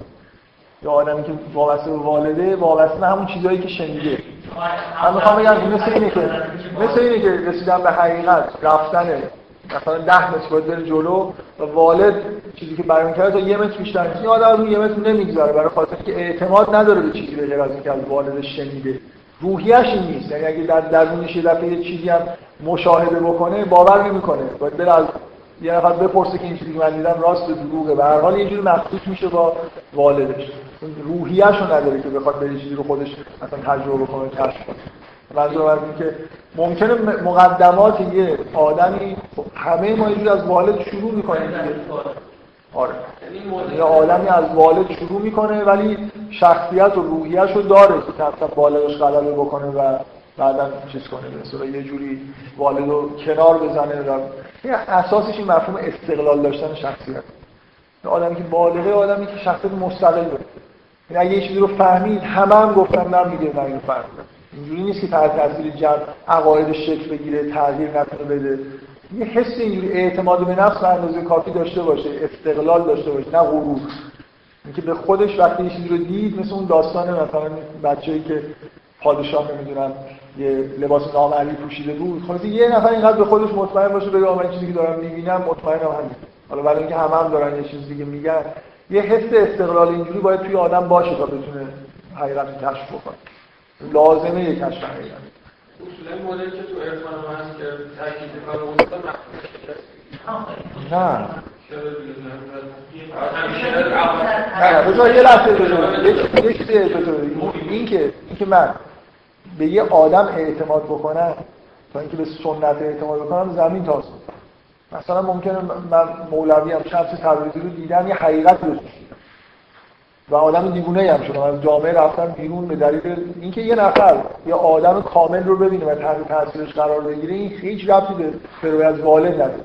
والد همیشه سنت یه جمعه و همین دلیل هم میگم میشه غلط چون شامل اون اکثریت لایعقلون میشه. تو هر سنتی شامل عوام میشه و عوامان هست هر چقدر از جای خوبی شروع شده باشه یه چند سالی که بگذره کم کم تبدیل میشه یه چیز طبع عوام. سنت هزار تا فرق داره با اون چیزی که تو داری میگی. آدم من کاملا ممکنه یه نفر ببینم و جذب اصلا چی داشته باشم؟ اینجوری جاذبه عجیبی برای من داشته باشه و بعد یه جوری بفهمم که این آدم اهل حقیقت. مثل همین که توی قرآن اومده. همیشه با حالت منفی گفته میشه که مشرکین. جوابشون اینه که ما از اجدادتون اجدادتون پیروی کردیم ولی توی قرآن این هم هست. یوسف میگه که مثلا اینی ترک تو ملت قوم لا یؤمنون بالله. و میگه که من و تبعت ملت آبای ابراهیم و اسحاق این از پدران خودش نه از اجداد مثلا سنتی خودش. از دو تا آدمی که جزو اجدادش هستن و این در واقع اونا رو می‌شناسه و ارادش قبول کرده چیز به داره پیروی می‌کنه. این غیر پیروی کردن از سنت.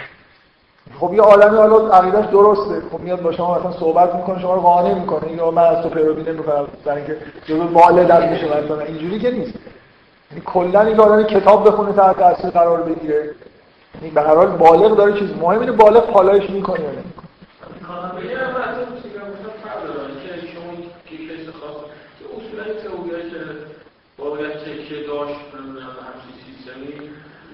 ببین ببین تو عرفان تو عرفان مسئله اینه که تو عقاید و اینا تو که از یه آدم نگرفتی. اگه اینجوری باشه اصلا عرفان کنسل میشه پیشرفت کنه نمی‌کنه.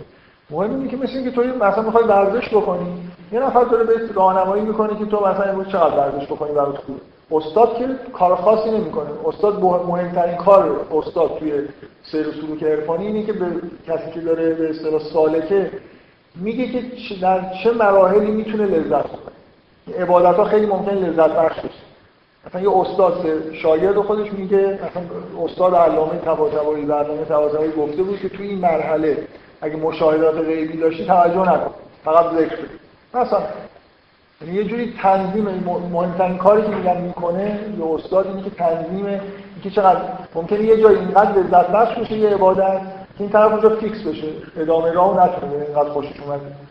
این بهش میگه مثلا اینجا کمتر الان اصلا لذت نبر این برو نگاه نکن اون نگاه نکن. ولی اینجوری نیست که این نظر عقاید و افکار اینو وابسته به استادش. اونجوری باشه ارزش مطمئنا سنت عرفانی هم با از تو ایران سنت عرفانی داریم. دیگه این خیلی از این آدمایی که در واقع میرن توی سنت عرفانی فعالیت می‌کنن هم پیرو والد این سنت اینجوری نیست که آدم مستقلی باشن که واقعا عارف به معنی واقعی کلمه است کلی توی کتاب های عرفانی هم مزخرفات خیلی ناجوره. ها چی؟ مثال؟ مثلا تذکرت رو اولیا کتاب سر مزخرف. یعنی تأثیری که روی آدم می‌ذاره به من کاملا مزخرف.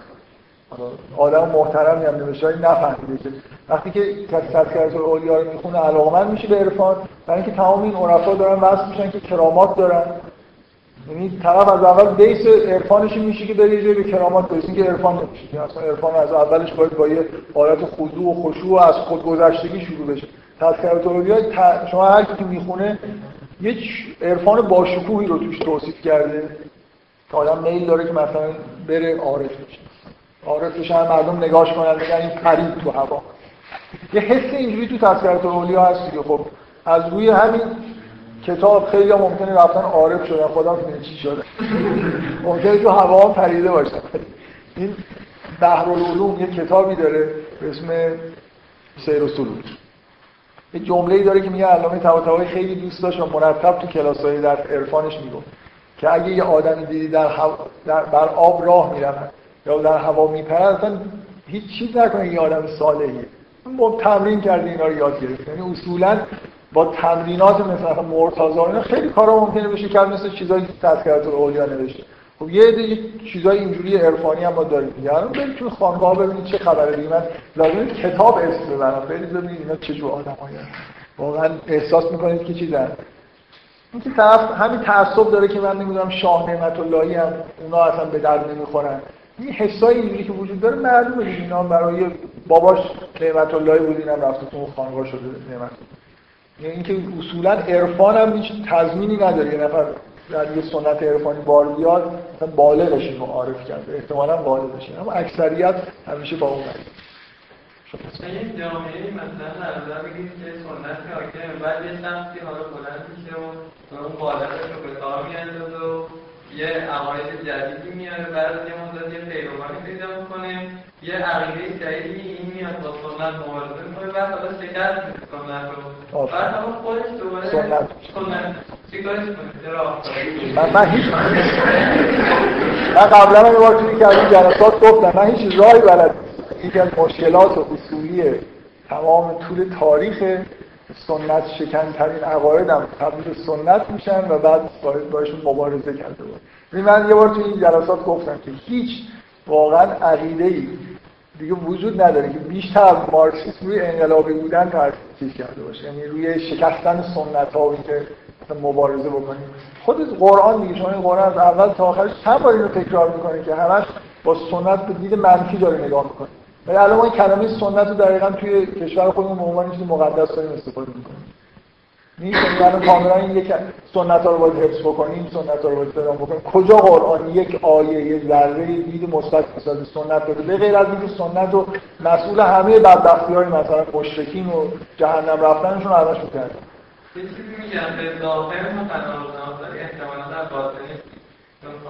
نکنید مثلا این که مثلا تو قرآن بهش میگه که مثلا شما چرا این عوارض دارید بعد میگه به خاطر اینکه پدرانمون این عوارض داره و فرض کنید مثلا این عقیده رو به ما میگن شما چرا مثلا مثلا ما بگیم مثلا به خاطر اینکه پدرانمون اگه واقعا جواب این باشه تو مسلمونی به در اینکه پدرت نه نه این که جواب من نیست. اگه اگه کسی جواب بده داره همون جواب بده و همون از والد خودش داره پیروی می‌کنه. آوانس نمیدم من موضوع اسلام باشه یا مسیحیت باشه فرق نمی‌کنه. اگه از اون پیروی داره یه چیزی رو قبول می‌کنه یعنی خودش نرسیده محکوم به فناست.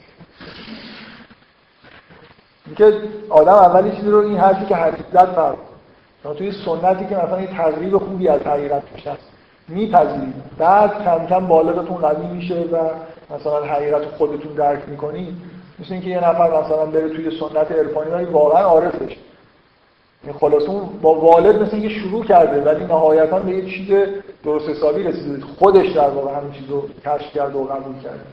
این فرق می‌کنه. اگه واقعا یه نفر بگه که من این عقیده رو دارم به دلیل اینکه آبا اجداد من اینجوری بودن مثلا من شیعه هستم برای اینکه در این جایی به دنیا اومدم من شیعه بودم خب همونه دیگه. چیه؟ خب اکثریت آخه واقعا اینجوری هم دیگه. اکثریت هنوز هم همون طوری که قرآن میگه لا یعقلون و الان مردم ما هم اینجوری هم دیگه واقعا. نیستن. چقدر احساس می‌کنید که موجودات خیلی با شخصیت مستقلی هستن؟ آگاه هم مثلا الان ازشون سوال بکنید که چرا شیعه هستی؟ جواب درست حسابی بهتون بدن طرف شیعه هست در میگه از امام حسین خوش. چه ربطی داره؟ این همه این شیعه یه پکیج با یه میلیون مثلا اطلاعات توشه. حالا یکیش اینه که امام حسین آدم خوبی بوده. اینکه این کل این پکیج رو قبول کرده برای اینکه امام حسین آدم خوبیه این جواب معقولیه با. خیلی الان شما برید مردم اینجوری شیعه هستن دیگه ائمه رو دوست دارن. این چرا تو عقایدشون داره مثلا. مردم حتی توی اعتقاد به چی؟ چیه؟ حالا چرا امام حسین هم دوست دارن رو میشه از اون سوال بگذاریم. حالا بذار من یه خورده می‌خوام در مورد سنت به طور کلی صحبت بکنم. وارد جزئیات زیاد نشم من همونجوری که بین علم با چیز فرق می‌ذاریم با این بین science و اون عقایدی که حول و حوش science هست فرق می‌ذاریم واقعا بین مثلا دین اون عقاید مرکزی که توی سنت هست با سنت باید فرق اساسی. همیشه این پدیده که ما در مورد علم دیدیم همه سنت ها به وجود مثلا همه الان توی ایران شما خیلی چیزا هست. تمام این چیزهایی که من دارم میگم جزء عقاید مرکزی دین ماست. یعنی که باید عقاید رو شما باید عقاید خودتون رو خودتون کشف کنید. نباید تقلید بکنید. من چیزی نمیگم خارج از افکار اسلامی.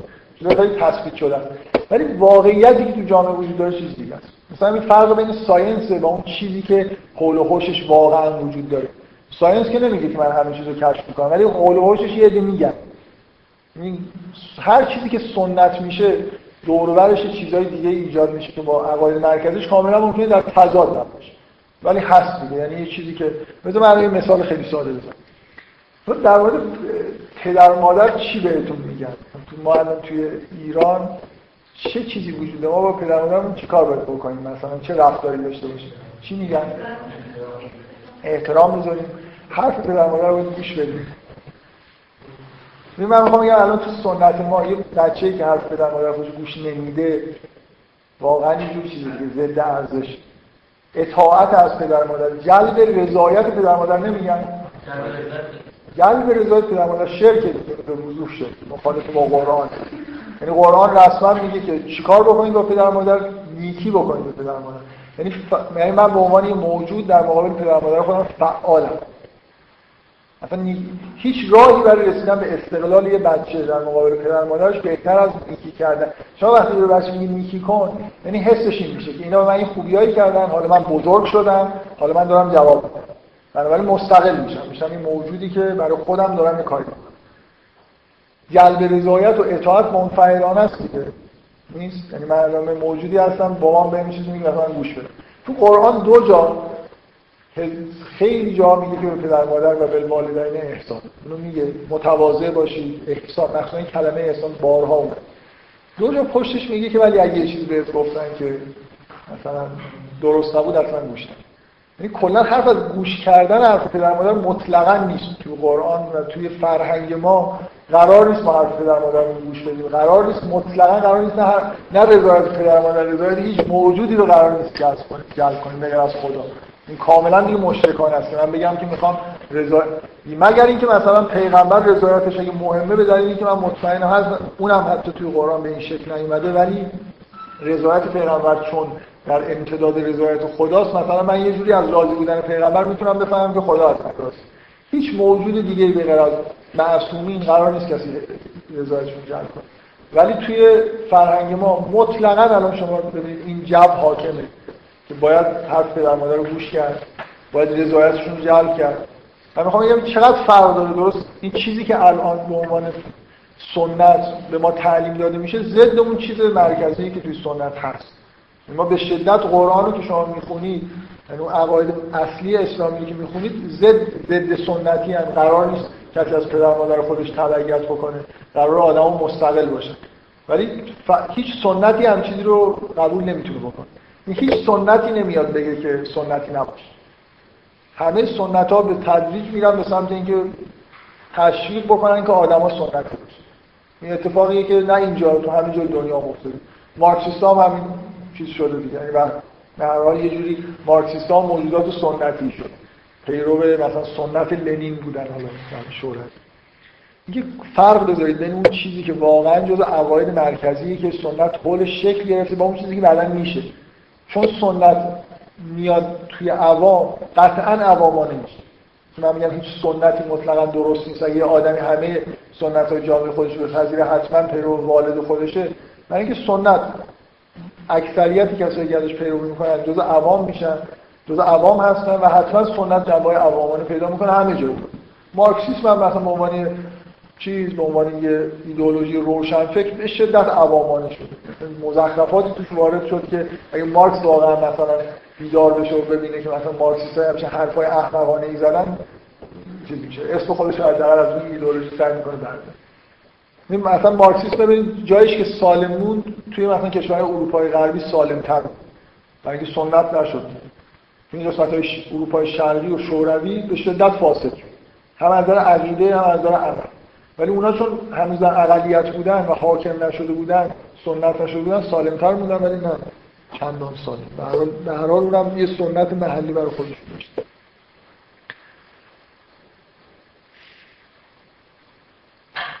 آره مثلا من, من روی این باز دوباره تاکید می‌کنم که همه این حرفایی که من دارم می‌زنم که در واقع اجباری بودن تحقیق توی عقاید. مطلقا جزء عقایدی که همتون شنیدید. ولی عملا جریان برخلاف. واقعا مردم این کارا رو نمی‌کنن. یه بار این به هر کسی وظیفه‌شونه که بگن که تو باید عقاید تو خودت با تحقیق به دست بیاری. ولی به راحتی مردم چیز می‌کنن. یعنی شما مردم ببینید با تحقیق به دست نیاوردن با تبعیت و با چیز به دست آوردن با به اصطلاح اعتماد کردن به دست آوردن. الان الان توی سنتی که ما توش هستیم مثل بقیه سنت چقدر تاکید رو آگاهی آدم هست. یعنی آدم به اصطلاح بزرگ شمرده میشه که آدم آگاهیه. و چقدر آدما توی سنت گرامی هم به اینکه آدم مطیعی هست و واقعا این تصویرهایی که مثلا از تلویزیون به عنوان تبلیغ آدمایی که به عنوان الگو پخش میشن اینا کاملا اینجوری دیگه آدمایی هم به شدت مطیع تبلیغ میشه آدم بچه‌ای که حرف گوش کنه. این نوجوانایی مثلا این فیلم‌های کودکان نوجوانان هیچ وقت دیدید یکیشون مثلا اینجوری یه مشخصاش این باشه آدم خوبی و اینکه خیلی آگاهه. یه چیزی می‌دونه که مثلا مطالعه کرده یه چیزایی فهمیده. اصلا اینجوری نیست. اصولا بچه‌هایی که نشون میدن به عنوان الگوی بچه‌ها معرفی میشن بچه‌های سربزیر این صفات خوب ایناست. سربزیر بودن حرف گوش کن بودن آروم بودن متواضع بودن به معنای والدش. یعنی سرش تا آخر عمرش بلند نکنه چه خبر. متواضع سربزیر به این معنی اصولا اینجوری سنتی رو تبلیغ می‌کنه با سنت بیشتر اطاعت رو تبلیغ می‌کنه. تا به آدما بگه حرف سنتی گوش نکن برو خود ببین دنیا چه خبره. اصلا مقاومت وجود داره در مقابل اینکه یه نفر خودش مثلا بره حرف دیگران رو بشنوه. واقعا چقدر مثلا سنت ما الان تو ایران تشکیل کنه که اگه یه جلسه مثلا یه جا برگزار میشه. چون حرفای ضد دینی دارن می‌زنن شما برید گوش بدید ببینید خب اونا چی میگن. تشویق وجود داره. حرام اصلا. نباید برید چیزی به غیر از اینکه درست رو بشنوید درست همونیه که شنیدید قبلا. قرار نیست که شما مثلا تحقیق بکنید واقعا. حرفشو میگم توی مرک... عقاید مرکزی هست که باید تحقیق بکنید. ولی عملا چیز دیگه گفته میشه چیز دیگه خواسته میشه. خوندن کتب زاله حرامه دیگه. جزو احکامیه که به هر یه نفر حق نداره یه جوری بره خارج از اون هیته عقاید حقه برسه. حالا عقاید حق هر جای دنیا ممکنه یه چیزی باشه. فقط ایران نیست کلا همه جا سنت تقریبا حاکمه به نوعی. و این چیزا هم توش هست میگه این مسئله کتب زاله. من میگم من میگم تو دین این آیه قرآن هست. که فبشر عبادی الذین یستمعون القول فیتبعون احسنه یعنی یعنی تشبیه هست که آدم حرفهای مختلفو بشنوه. و از بهترینش ولی این قرآن هست. خب. نظر قرآن هم هر کی از قرآن تبعیت کنه داره اگه از قرآن الان تو قرآن می‌خونم اصلا تمام این حرفا رو دارم می‌زنم. برای اینکه به من بزرگترین مشکلی که با فهمیدن قرآن هست اینه که شما عقاید سنتی دارید چیزهایی در مورد قرآن شنیدید و میرید و متوجه نمیشید قرآن چیز مخالفین داره میگید این آدمایی الان هستن صد درصد تابع والد خودشونن به شدت آدمای سنتی هن و هزار بار قرآن می‌خونن و نمی‌فهمن که تو قرآن نوشته از سنت تبعیت نکن خطرناکه. چند بار تو قرآن نوشته؟ می اصولا آره من قبول دارم که آدمی اگه بیس چیز داشته باشه یعنی شخصیتش در این حد رشد کرده که خودش مستقل بره بفهمه همه چیزو بذاره کنار بره قرآن بخونه. ولی ما با شنیده های خودمون قرآن رو می‌خونیم. برای اینکه شما هم قرآن می‌خونید در حال والد ما فعاله. هیچ نمی‌تونه بگه من والدم مثلا کشتم کودکم هم کشتم این بالغ خالص. من هم الان دارم برای شما این حرفا رو می‌زنم یه بخشایی از والد من هنوز فعاله. مثلا برای خودش یه اختلالایی ممکنه ایجاد بکنه توی روند درک من. و به این دلیل شما به راحتی نمی‌تونید قرآن رو بفهمید ولی من قبول دارم کار یه آدم می‌تونه همه چیز همه حرفا رو بذاره کنار حرفایی که در قرآن شنید اگه می‌تونه بره قرآن رو بخونه. تقوا داشته باشه به این معنی که عادلانه برخورد بکنه و تو زندگیش هم اصلا مشکل خاصی نداشته باشه طبعا قرآن هدایتش و اولین چیزی که می‌فهمه اینه که نباید از سنت اگه اینجوری یه نفر قرآن با ذهن باز بخونه نمیشه اینو نبینه. چرا مردم اینو نمی‌بینن؟ مردم نمی‌بینن. واقعا این ماجرای بین پیغمبر و مثلا مشرکین هزار بار تو قرآن بیاد متوجه نمیشن که این نکته اصلی چیه. این داره میگه که این این مکانیسم گمراهی و جهنم و اینا می‌کشه که تو حرف اجداد تو گوش بدی. کلمه سنت نمیاد ولی به هر حال مفهومش این رنگ جامعه خودت بشی مشکل. یه جوری توجیه می‌کنی دیگه. برای من کلا شنیدن حرف دیگران خوب.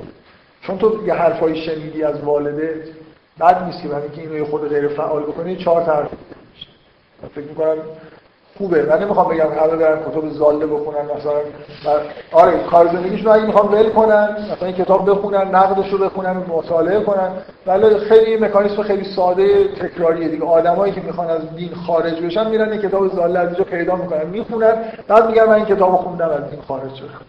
یعنی اصولا تصمیمش از قبل می‌گیره بعد میگه که کتاب می‌خونه بعدا میگه همین مارکسیست شدن معمولا چیزی دیگه. همینجوری مارکسیست. میشن اول مارکسیست میشن بعدا کتاب رو می‌خونن واقعا. ولی میگن اون کتاب رو خوندی مارکسیست. مثلا من فرق بین سنت با این عقاید مرکزی. سنت توش حتما مسائل اقتصادی هست. سنت که جای حاکم میشه توی یه جامعه محاله که در بره از اینکه به اصطلاح ملاحظات اقتصادی باشه. مثال از جامعه خودمون بزنم. نمی‌ذارم. یه شما بدونید که سنت نمیشه ملاحظات اقتصادی نداشته باشه. در هر حال یه جوری یه سنت با یه پولی در بیاد. یه متولیانی پیدا می‌کنه. خلاصه این اعت خرج بره همینجوری کار سنت اینجا پیش نمیره. حتما اقتصاد نقش بازی می‌کنه. سنت حتما حامی عوام میشه. مثلا یه چیز بدیهیه. من همیشه بین سنت یه چیز خیلی شبیه هالیووده. چرا هالیوود اینقدر فیلم مزخرف تولید می‌کنه؟ برای اینکه فروش می‌کنه مردم می‌خوان دیگه. سنت همیشه به تو مکانیسم طبیعی سنت اینه که دنبال جمع کردن طرفدار. بنابراین یه چیزی رو همه مردم دوست داشته باشن سنت اینو کنار نمی‌ذاره. چون یه چیز خیلی ساده من نمی‌دونم چقدر این می‌دونی که چقدر مثلا علمایی که همین الان تو قوم هستن و آدمای سنتی هم ممکنه باشن با دلشون از این عزاداری در محرم خونه از این کارناوالایی که راه میفته سال هاست. همیشه هر اونجا هست که اینو خلاص ما چیکارش کنیم؟ از کجا اومدی؟ اصلا در سنت اسلامی که چیزی نبوده. کتل از قفاز اومده. علمو نمی‌دونم اوسای آهنگری درست کرده. بعد هم زنجیر زنی این آخرش دیگه اینقدر مثلا مسئله حاد شد. آقای خامنه‌ای دو سه سال پیش غم زنی رو دیگه جمع کرد. یعنی یکی رو دیگه نتونستن تحمل بکنن. چرا اینا جمع نمیشه؟ برای اینکه برای اینکه عوام دوست دارن. عوام این تیپ مراسم با این شکل و شمایل خوششون میاد. اینکه من برم یه جایی بشینم یه روزه معقولی خونده بشه مثل اون که مثلا متعری روزه می‌خوند دیگه. یه حس حماسی داشته باشه عوام خوششون نمیاد. عوام دوست دارن که بشنون که واقعا اون چیزایی که بالا منبر در مورد امام حسین میگن در مورد حضرت توهین آمیز دیگه اصلا امام حسین هی پسرش تو دوباره کمرم نمی‌دونم رفت حضرت زینب مثلا تمام مدت داره گریه می‌کنه سر اصلا اینجوری نبوده. واقعا کتابای قدیمی روزه که وجود داره خیلی چیز داره یه حس حماسی و عارفانه تری داره. عوام اینجوری اینو می‌فهمن. بنابراین مراسم مثلا عزاداری تبدیل شده به یه چیز بسیار عوامانه. حرفای عوامانه میگن کارهای عوامانه می‌کنن و کسی هم جلوش نمی‌گیره. چرا؟ و اینکه روحانیت احساسش اینه که اگه جلوی شکل به اصطلاح برگزاری رو بگیره خیلی دیگه نمی‌گیره. واقعا هم اگه الان شما مثلا فرض کنید که همه دستوجات رو بگید جمع بشه مثلا روز تاسو آشورا. یه جایی مثلا تو مصلای تهران یه مراسم عمومی برگزار بشه یعنی یه نفر یه آدمی که می‌فهمه روزه خوب می‌خونه به جنبه های مثبتی اشاره می‌کنه بره اون بالا و مثلا این سینه زنی ملایمی انجام بشه. مطمئن باشید که بالای 90 درصد مردمی که این دستجات هستن نمیاد اینا از همچین مراسم معقول خودشون نمیاد اون شور سینه زنی و زنجیر زنی و غم زنی و اینا خیلی بیشتر جذابه تا این کار امام حسین کار حماسی کرد واقعیتش اینه که بعد از اقتصادی هم قبول دارید ضرر داره در حال گسترده بودن این مراسم منابر متعدد بودن درآمد اقتصادی زنگی یه نفر یه جایی سخنرانی بکنه همین گوش بدن چندان چیز نیست. حالا کار به اقتصادش نداره ولی واقعا عوام خودشون رو به هر سنتی تحمیل می‌کنن. این فقط اینجا نیست که این اتفاق افتاده. رفتارهای عوامانه افکار عوامانه احساسات عوامانه فقط در حد مثلا روزه از عوام مثلا روزه از رقیه است. یه بچه سه ساله یعنی اصولا ببینید شما توی کل این روزایی که میشنوید هیچ عنصر آگاهی این که امام حسین آدم مثلا عارف بوده آگاه بوده با آگاهی یه کاری کرده نیست. کلا این سری مسائل از اون چیزی که عوام می‌فهمن دخترش مرده نمی‌دونم پسرش رو کشتن برادرش نمی‌دونم دستشو بریدن این چیزایی که همه می‌فهمن. مثل هالیوود هم همینجوریه. چرا عوامانه هستن؟ اینکه خب فروش باید بکنه سر و کارش با عوام. سنت چون سر کارش با عوام میفته عوامانه میشه برای همین هیچ جایی ما سنت خوب نداریم این, این چیزی که ایشون میگه درمان نداره و هر عقیده رو بیارید توی جامعه تبدیل سنت بشه همین میشه که می‌بینید تبدیل میشه به یه چیزی که پر از افکار و اندیشه و اعمال عوامان است جلوش هم نمیشه گرفت من, من بلد نیستم سنت خدایی. بذار من تو قرآن ما سنت خدایی داریم. نداریم. این چرا این قرآن در مورد بنی اسرائیل بحث می‌کنه؟ یعنی یعنی یه چیزی. نه حکومت نه حکومت باز با سنت فرق حکومت یه چیزی جداست. یه نفر بیاد یه آدم عادلی باشه یه جای حکومت تشکیل بده. مثلا حضرت سلیمان حاکم بوده هر وقت پین آره هر وقت پین به عوام برسه خلوص خودش رو حفظ نمی‌کنه برای اینکه اصلا عوام امکان ایمان آورد. تو این آیه قرآن قبول داری که اکثر هم لا یعلمون؟ این در کل مردم میگه. کلا مردم اینجوری نیست که بخوان همشون ایمان بیارن. برای خرابش می‌کنن. یعنی اون تصویری که تو حکومت رو هم به طور مطلق در اختیار صالحان قرار بدی اون چیزی که به پایین می‌رسه دین نیست. چیزی که به سطح عوام می‌رسه حتما توش چیزای عوامانه وجود داره. این عوامان نه که ما حالت خیلی خوبش دینی من وقتی میگم من وقتی میگم دین من وقتی میگم دین منظورم اون مجموعه همین الان ما یه سری مجموعه عقاید داریم که اینا خیلی چیزای جالبیه. ولی این چیزی که الان هست بین مردم اونا نیست. کاملا ضدش هم داریم. مثلا گزاره میشه اونجا پیدا کرد مردم ضدش رو معتقدن و عمل می‌کنن.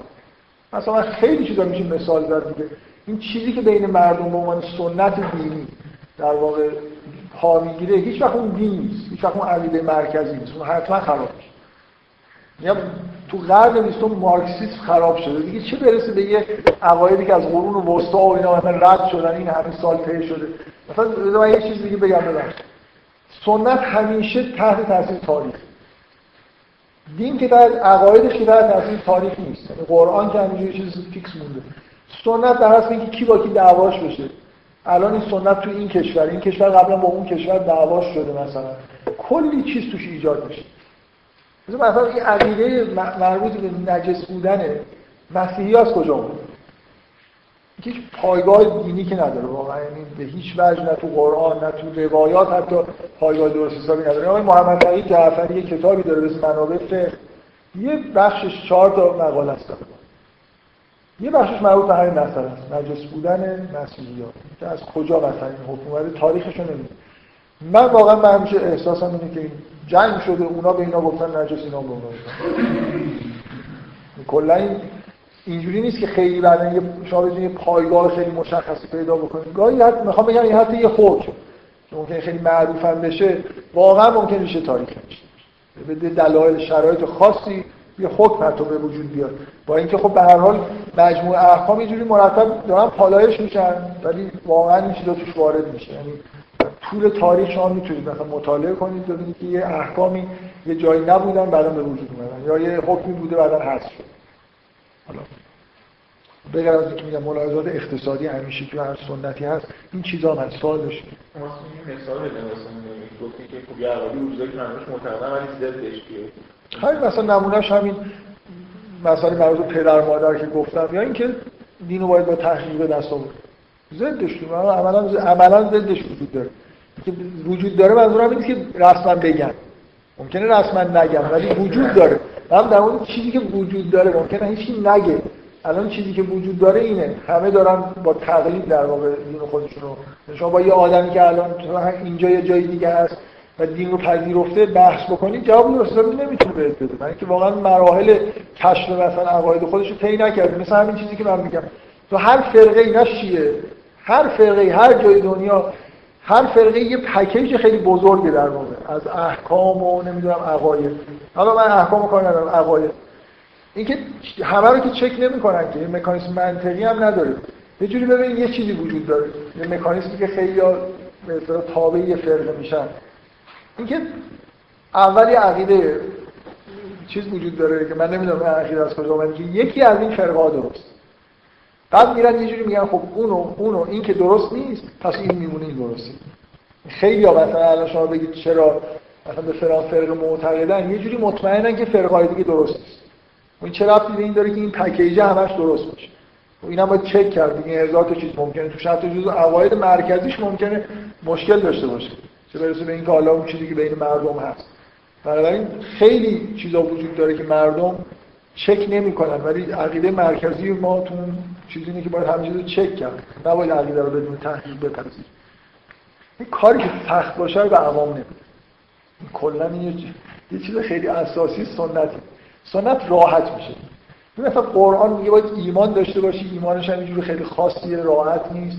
باید ایمان به خدا و روز قیامت هم خودت کشف بکنی و این شرایطی داشته باشی. نماز بخونی باید درست. سنت میگه تو نماز مثلا اول وقت بخونی میری بهش این یه چیز محسوسه یارو میره نماز تو اول وقت می‌خونه میگه من میرم بهش دیگه. یا مثلا این دعا رو اگر هفته ای نمی‌دونم یه بار این دعا رو بخونی کار تموم. کلا سنت همه جا در جهت راحت کردن کاره. یعنی واقعیت اینه که کشف حقیقت و رستگاری و اینا کار راحتی نیست ولی همه سنت ها یه جور راحتش می‌کنن خیال مردم رو باید راحت کرد. نمیشه توی آدم عوامی کنی یا نه. هیچ کدوم اینایی که میگی. هیچ چیز درونی اسم ایمان وجود داره که معلوم نیست داری یا نه. و یه چیز درونی اسم تقوا داره اونم نمی‌تونی بفهمی. معلوم نیست واقعیتش معلوم نیست بهش جهنم. خب این واقعیت از این برمیگرده. این اومده پیش این آدم باید آرامشی بهش داد. بهش میگه تو برو این کار کوچیکو بکن مثلا کار درست. میشه اینجوری سنت اصولا مثلا برای رعایت عوام میره به سمت جذابیت برای عوام از جمله حتما راحت کردن همه کار یه چیزی بگن که مردم این من تفاوت بین عقاید ما با سنت ما. این گناه ها بندیشون رو نگاه کن. این چیزی که تو عقاید ما هست مثلا غیبت و اشد الان دروغ گفتن توی جامعه ما کار بدتری حساب میشه مشروب خورد قطعا مشروب خوردن دروغ همه هممون مثلا گفته ولی عقاید مرکزیمون اینجوری نیست تو عقاید مرکزیمون دروغ بدتر از همه کاراست مثلا کلید شرک و همه بدی ها دروغه. یعنی یه آدم اگه مثلا بره خوش بگذرونه کمتر می‌بینی تو اون عقاید مرکزی خوشگذرانی رو کمتر محکوم می‌کنن تا اینجور کارهای مثل دروغ گفتن غیبت کردن اینا که یه جوری بدی توش هست. یعنی به یه نفر ظلم کردن. الان مردم سر خودشون هم دیگه کلاه می‌ذارن. دروغ که دروغ که اصلا نگید ما که فرهنگ اون اصلا دروغ رواحت نداره این کس دروغ نگه اصلا آدم احمق و این افتاده. آیا واقعیت یعنی شما ارزش گذاری رو گناه ها توی اصول نگاه کنید یه جور دیگه است. چیزی که واقعا عمل داره بهش میشه چیز دیگه است. دروغ خب آره مثلا. ترتیبش رو اونجا نگاه کنید با ترتیبش به جامعه ما واقعیت ها. یعنی الان اگه به آدمی که این روایت شنیده باشه میگه غیبت بدتر یا زنا میگه غیبت. ولی واقعا چی؟ خودش هزار بار غیبت کرده جرأت نمی‌کنه مثلا این کارا خلافش چیز بکنه مثلا شر اون شکلی انجام بده. احساس مردم اینه که اونا حالا درست حالا یه چیزی گفته علی غیبت واقعیت چیز دیگه چیزی که گفته میشه با اون چیزی که عمل میشه بین مردم زمین تا آسمون نمونهش دروغ دیگه جامعه ما واقعا رکورد تاریخ ها جدا در تمام مدت مثلا طبیعیه که رادیو تلویزیون باز می‌کنیم می‌دونیم همه اینا رو دروغ نه مردم یعنی در سطوح بالا هم همش داریم دروغ بیشتر مثلا بگذاریم حالا بفهمیم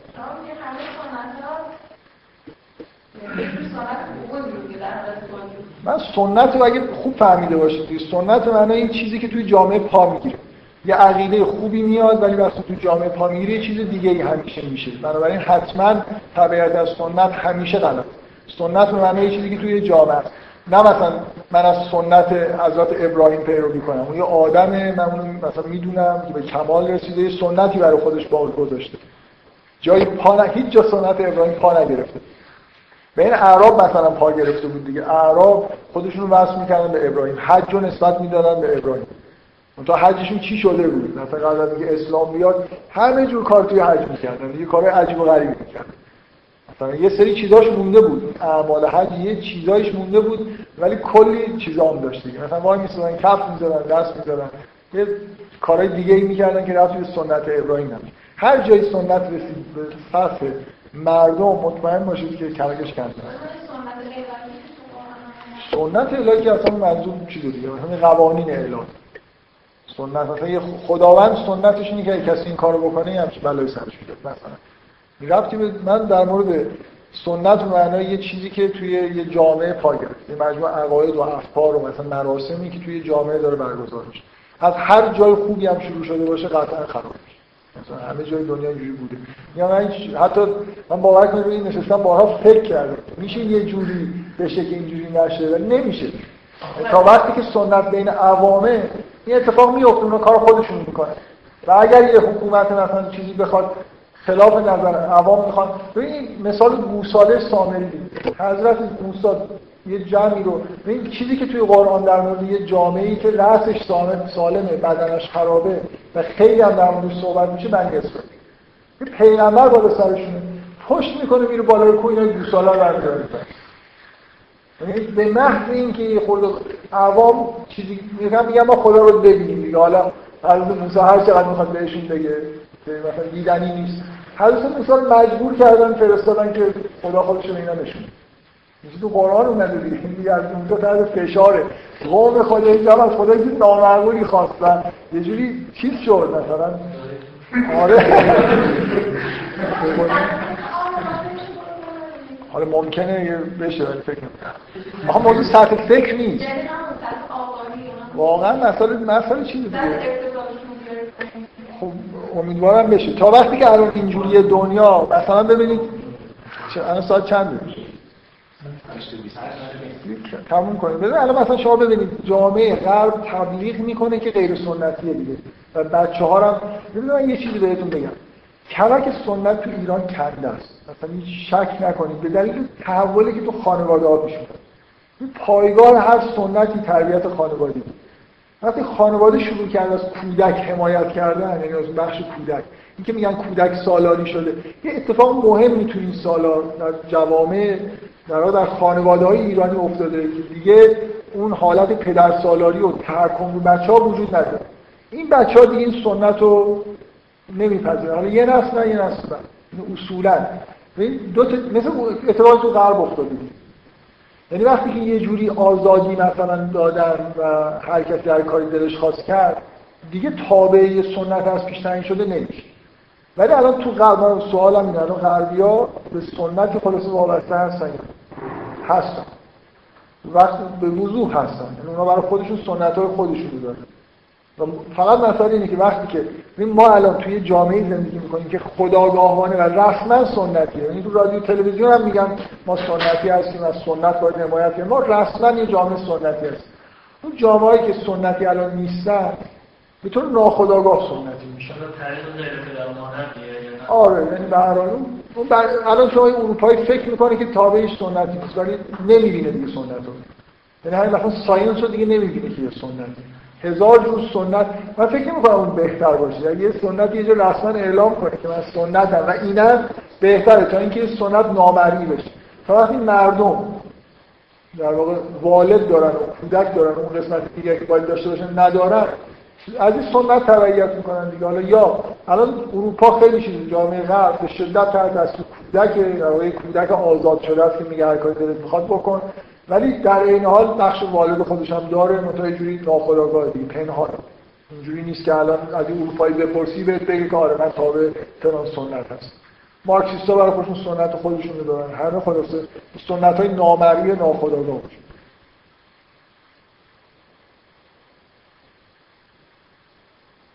خب من یه چیزی دیگه می‌خوام بگم که دیگه تموم بکنم یه چیزی من قبلا گفتم توی یه جلسه خیلی خصوصی کرد در مورد یه چیزی که من مثلا اسمشو می‌ذارم دور سنتی به تبعیت از یه اسمی که وجود داره به اسم دور هرمینوتیکی.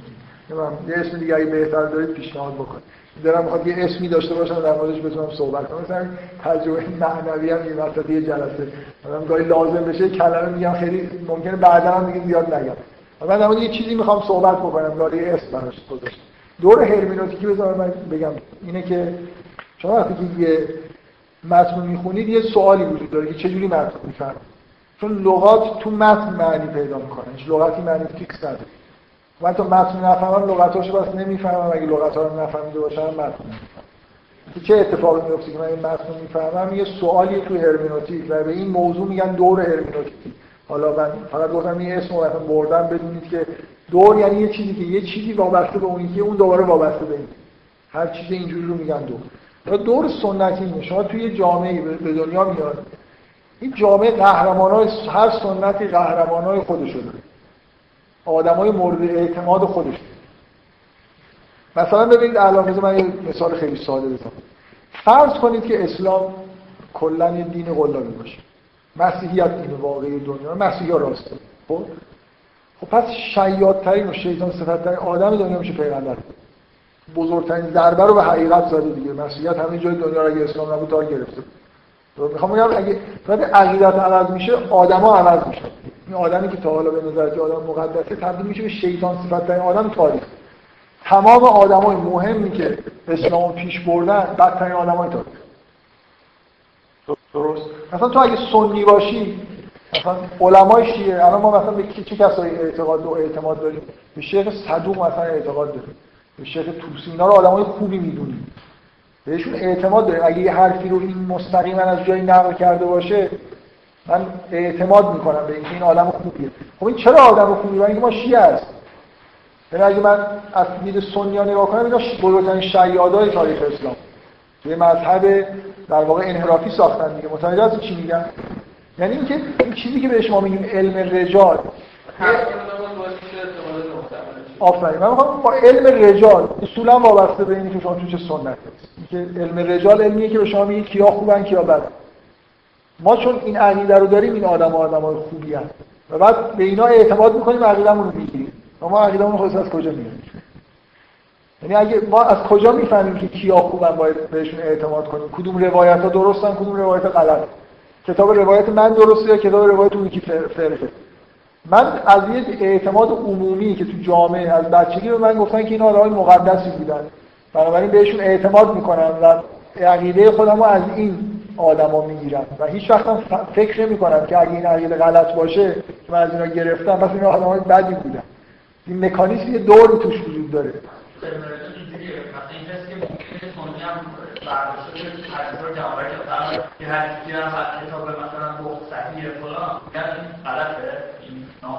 نه ببین ببین علم رجال. من می‌خوام بگم علم رجال این دلیلی نیست. یعنی اینجوری نیست که ما زندگی این آدما رو نمی‌دونیم. اینا تو زندگی خصوصیشون مطمئن باشیم که آدمای خوبی بودن یا آدمای بدی. خوب و بدم نمی‌تونیم تعریف کنیم. هر فرقه رجال خودشون. خیلی اینجوری هست یا خیلی؟ نمی‌دونم خیلی تئوریکش چطوره ولی مثلا ابن عباس کنار میره چون که مثلا فلان واقع فلان کاری کرد و فلان آدم بعد ما قبول که فلان آدم خوبه. این با که حالا زندگی نه ابن عباس چجوری خیلی من می‌خوام من دعوای بین فرقه ها در همه جاها کلا. یه خطریه که آدم باید متوجهش باشه دعوای فرقه مثل دعوای خانوادگی میشه. ما خانواده خوبی اونا بدن. اون بده برای اینکه به من بدی کرده اون بده برای اینکه عقاید منو قبول نداره است فرض کن فلان آدم آدم بدیه برای خاطر اینکه به کسی که من جزو خانواده منو توهین کرده به قول محمد این اصول من می‌خوام بگم مکان نه اصلا هیچ مکانیسم دقیقی وجود نداره تو رجال رو بتونی بشناسی یکی خوبه کی بده خب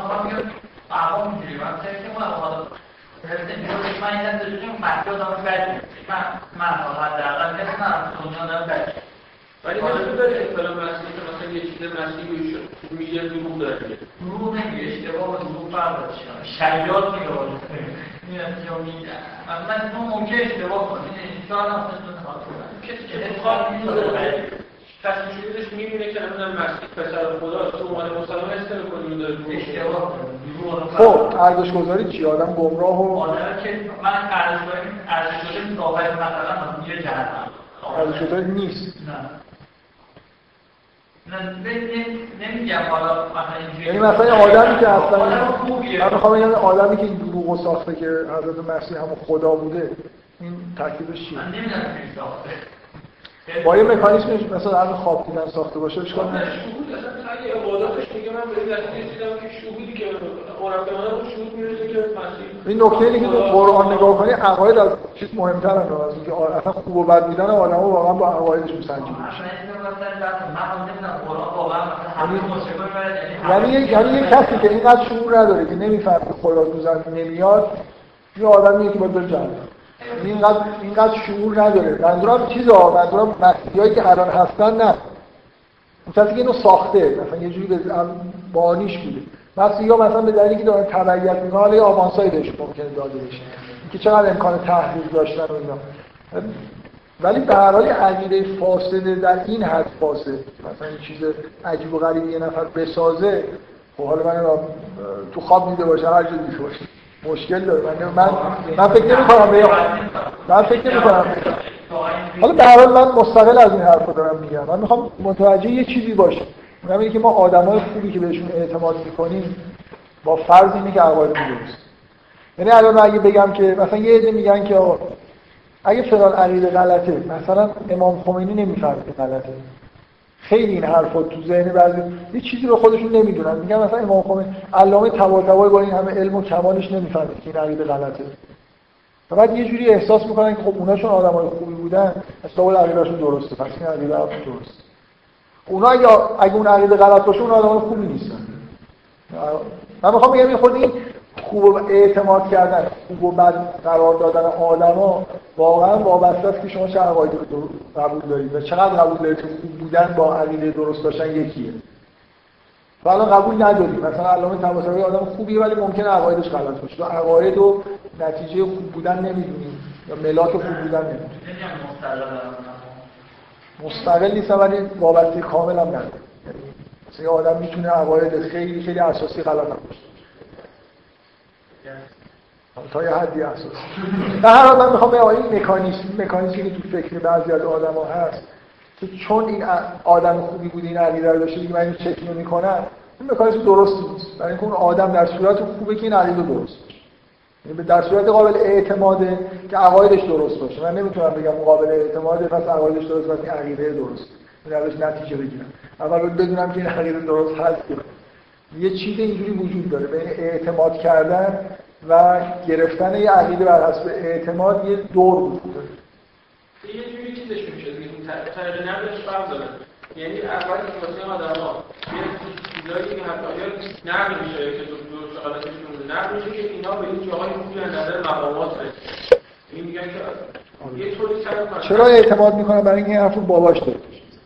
قبول. یه یه چیز قابل اینجوری نیست دورش دقیقاً اینطور نیست. چرا؟ پس پس طرف قبول می‌کنه که این آدمی که به جای خوب رسیده. و قبول داره اینجا باز با باباش پای گرفته. آره آره.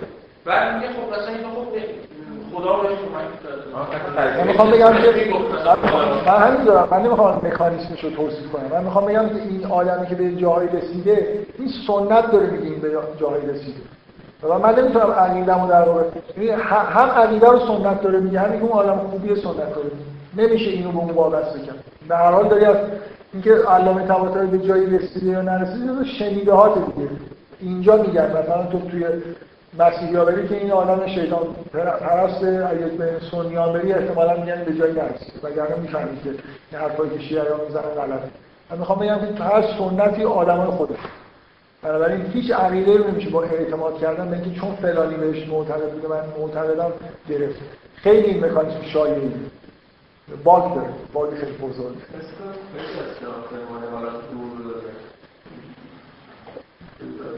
مثلا چراغ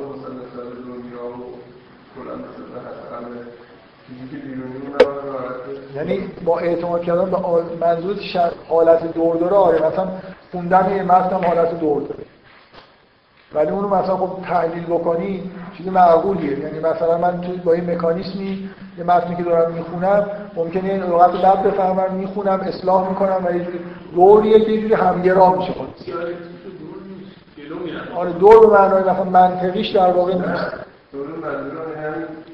هر جایی هر جایی هست. هر جایی یه دوره چیز وجود داشته باشه دور منطقی. یعنی یه چیزی وابسته به اونه اونم وابسته به اینه. نظر منطقی اشکال داره. من نمی‌تونم.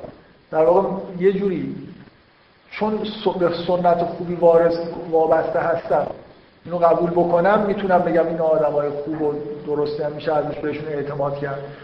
و بعد می‌خوام این که به این سنت وابسته و وابسته بکنم اینکه این آدمای خوب جای دور منطقی واقعا وجود داره. یعنی ایراد من یه باگ وجود داره باگ منطقی. مگر اینکه مثلا این چیزی که اتفاق من ممکنه علامه طباطبایی از نزدیک می‌شناسم. مثلا خودم می‌دونم که این آدم خیلی بزرگیه و بعد یه جوری بهش اعتماد می‌کنم. این فرق می‌کنه با چیزای شنیده هایی که من به سنت وابستم و من واقعا اینکه یه آدم آدم خوبیه و حالا حتما همه عقایدش تا جزئیاتش درستم اینم یه مشکل منطقی داره. هر تو می‌زنی معنی نداره که یه نفر آدم خوبی باشه یعنی که همه جزئیات افکارش درست خودم این احساس ندارم. این ایران هم وجود داره به نظر من که وابسته کردن عقیده به عقاید یه نفر دیگه از او اعتماد این مشکل هم داره که این آدم خوبی بوده حتی به جاهایی رسیده. آدم های سنی هم اصلا به جایی رسیدن شیعه مسیحی به جایی رسیدن داریم. من بحثم در مورد اون آدمی بود که این دروغ ساخته. هیچ آدم خوبی نمی‌تونه دروغ ساخته باشه. ولی می‌تونه مثلا می‌تونه مسیحی آدم مسیحی می‌تونه آدم خوبی باشه. خودنیت تعریف نمیشه که آدم به عقلی برسه خب ممکن آدم طرف قصد نشه اما باید درکش هم باید مثلا به این نتیجه رسیده واقعا. به این نتیجه رسیده؟ مثلا اون که مثلا با خدا به ما کنم خب حالا درک می‌کنم به هیچ وجه نه نه چرا؟ خب اون گیره خود رو درک می‌کنه من نمیگم آدم مشغول خب عقایدش قابل اعتماد نیست اصلا اونجا عقیده ای وجود نداره واقعا. اینجوری نیست که اون آدم مثلا بیاد ابراز بکنه که من مثلا خدا رو نمی‌دونم اینجوری قبول دارم. ابراز احساسات داره خب یه دیگه خودش حرف نمیذاشتن ممکنه عقیده پیدا کنن. مثلا چون مثلا به عنوان آدم درستکار مثلا می‌شناسن بعد به حرف اعتماد کنن همینجوری که عقیده ایجاد میشه. حالا ببین واقعا من من چیزم من عقیده خودم رو یه آدم مسیحی چقدر تاکید داره روی خداپرستی؟ چقدر تاکید داره روی این که خدا همون مسیح الان مسیحی تو دنیا هستن. خیلی دیگه حالا اینجوری شروعش در نمیرن هر جا بشینن بگن که خدا همون مسیح اومده زمین هر اینو قبول نکنه میره جهنم مثلا. یه آدم خوب به این نتیجه می‌رسه که مثلا خدا رو واقعا می‌شناسه و می‌فهمه که مهمترین چیزی اینه که آدما خدا رو بشناسن و عبادت کنن. این حالا اون اتفاق تاریخی افتاده واقعا خدا اومده رو زمین یا نه اینو اصل قرار نمیده. مسیحی بعد اون آدمیه که این اکثریت مسیحی ها معتقدن اگه کسی قبول نکنه که خدا در فلان تاریخ اومده رو کره زمین رستگار نمیشه. یعنی معادل بودن مسیحی با خدا رو قبول نکنی رستگار نمیشه. یه مسیحی خوب مسیحی که واقعا با خدا ارتباط پیدا کرده می‌فهمه که این نیست. یعنی الزامی نداره کسی اینو درک بکنه. یعنی با همه آدمای خوب در همه جای دنیا به همین می‌رسن. که عقیده درست اینه که آدم خداپرست باشه و اصل که آدم خداپرست باشه و کارا خوب بکنه. که وقایع تاریخی نمی‌تونن قضاوت من در مورد یه واقع تاریخی نمی‌تونه تو رستگاری من خیلی نقش مهمی داشته باشه. من فکر کنم همه آدمای خوب یه مسیحی خوب به نظر من مسیحیه که اون عقیده انحرافی رو خیلی بهش کار یعنی آدم خوبیه. هر روز خدا رو عبادت می‌کنه هر روز با خدا با مردم مهربانه کارا رو خوب می‌کنه. به فکر آخرت خودشه. این یه چیز مسلمون خوب هم همین اگه مسلمون معتقد باشه که مثلا اگه فلان واقع تاریخی رو یکی قبول نکنه که این حتما اینجوری شده. اگه این مثلا ملاک چیزه رفتن بهش. کسی که همچین عقیده داره چی نمی‌فهمه. نه خدا رو شناخته نه تجربه ای داره. میگه اصلا آدم آدمی که واقعا راهی رو طی نکرده از یه جایی به بعد آدما می‌فهمن که این چیزا نمی‌تونه ملاک رستگاری باشه. یعنی این چیز خیلی کلیتر و عمومی‌تر میشه که قرآن مرتب اینو میگه هر کسی به خدا ایمان داشته باشه. به روز قیامت ایمان داشته باشه و عمل صالح انجام بده رستگاری.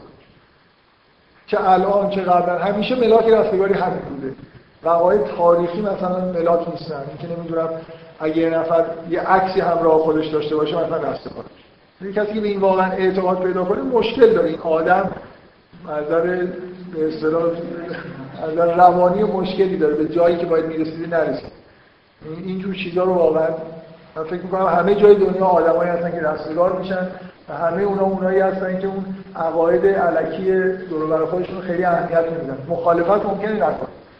حتی ممکنه نفهمه که این غلطه. ممکنه اینکه متوجه نشه که مسیح خدا هست یا نه اینو نفهم. ولی تو زندگیش کار سر کارش با خداست. کاری با مثلا چیز نداره. اعتقادات انحرافی زیاده جواب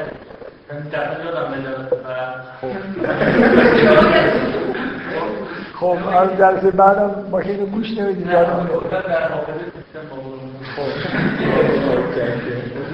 من من موظف میشم جلسه دیگه جواب بدم جلسه دیگه کاملا ممکنه فضای بحث کردن من بشه اولش که آها قبل پس قبل نشد دیگه. خب حالا ببینید که یا یکی دور هستید چرا یه دفعه نمیدن دنبال دین بعد بیان به همه بگن یا یکی خب موقع اینترنت نبوده دیگه لازم بوده یه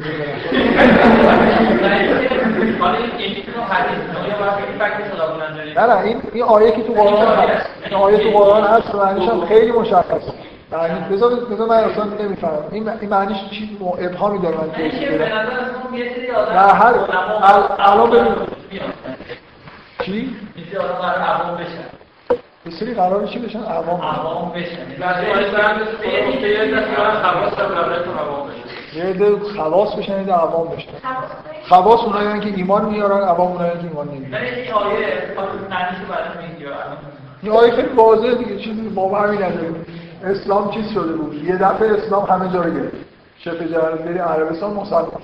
بعد خیلی جایی قبایلی وجود داشتن اصلا نمی‌دونستن اسلام چیه. فقط چون حکومت چیز شده بود این این آیه رو بذار در نیست من بگم رفت بشه. یه یه فرقی توی قرآن هست یعنی ایمان آوردن و اسلام آوردن دو تا صفت. آدم ها ایمان میارن یا اسلام میارن؟ ایمان خب این مرتبه واقعا یه حقیقتی براشون کشف میشه. اسلام اینه که اسلام آوردن یعنی که چیز شدن مثلا مسلمان شدن و یه یه عبارت دیگه هم تو قرآن هست سوره یه بار هم که میگه الا جان رسول الله و رئیس الناس یدخلون فی دین الله افواج یه دیگه هم داخل دین خدا میشه مثل چیز فیزیکی. اینا تا حالا اون بر بودن. یعنی اتفاقی که موقع فتح مکه افتاد این یه عده کسایی عقیده عقیده نداشتن نمی‌دونن اسلام چیه. تا حالا مشرکین مکه رو داشتن و قدرت فرمودن. اینا اگه جنگ می‌شد ممکن بود با اونا بزنن حالا پیغمبر مکه رو گرفت اینا از اون ور اومدن این ور. اومدن تو دین الله دین الله. نه اسلام آوردن واقعا نه ایمان آوردن هیچی از یه حرکت فیزیکی انجام بدن نقشه استراتژیک شده جنبه عربستان تغییر کرد. اینا افتادن تو قسمت مسلمان. ما از به اینا میگه که این آدمایی که اصلا ممکنه پیام اسلام حتی نشنیده باشن. احکام که هیچی. از هر قریه میگه خب یه نفر پاشو بیاد یاد بگیره بره مردش مبلغ دینی این آیه میگه که آدمایی رو بفرستید کسی که بتونه ابلاغ کنه. رسالت رو مثلا ابلاغ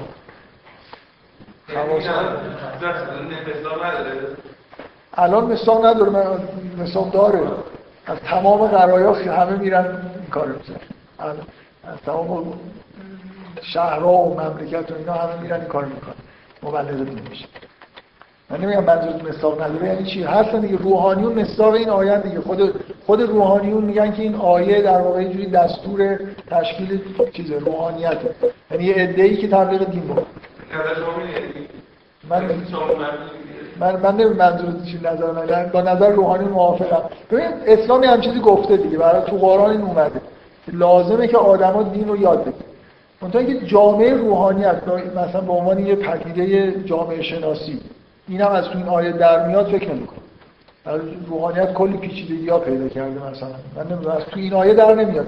ولی بیسش اینه دیگه. بیسش اینه که یه عده‌ای وقتی که مردم پیام بهشون همه نرسیده مبلغ دینی باید داشته باشیم این بدیهیه که باید مبلغ دینی داشته باشیم همه که نمی‌تونن بیان از پیغمبر بشن همه نمی‌تونن بیان از نزدیکان پیغمبر بشن. یا یکی رو بفرستی که بیاد بشن بره بعدی بگیریم بدیهیه که لازم بوده. و بیس روحانیت هم اینجاست دیگه. از همینجا یه عده جدا شدن به عنوان مبلغ. حالا اینکه لباسشون فرق کرده نمی‌دونم خیلی چیزا. روحانیت به معنای الانش. هزار تا ممکنه چیز داشته باشه ویژگی ها داشته باشه. همه که از این آیه در نمیاد که.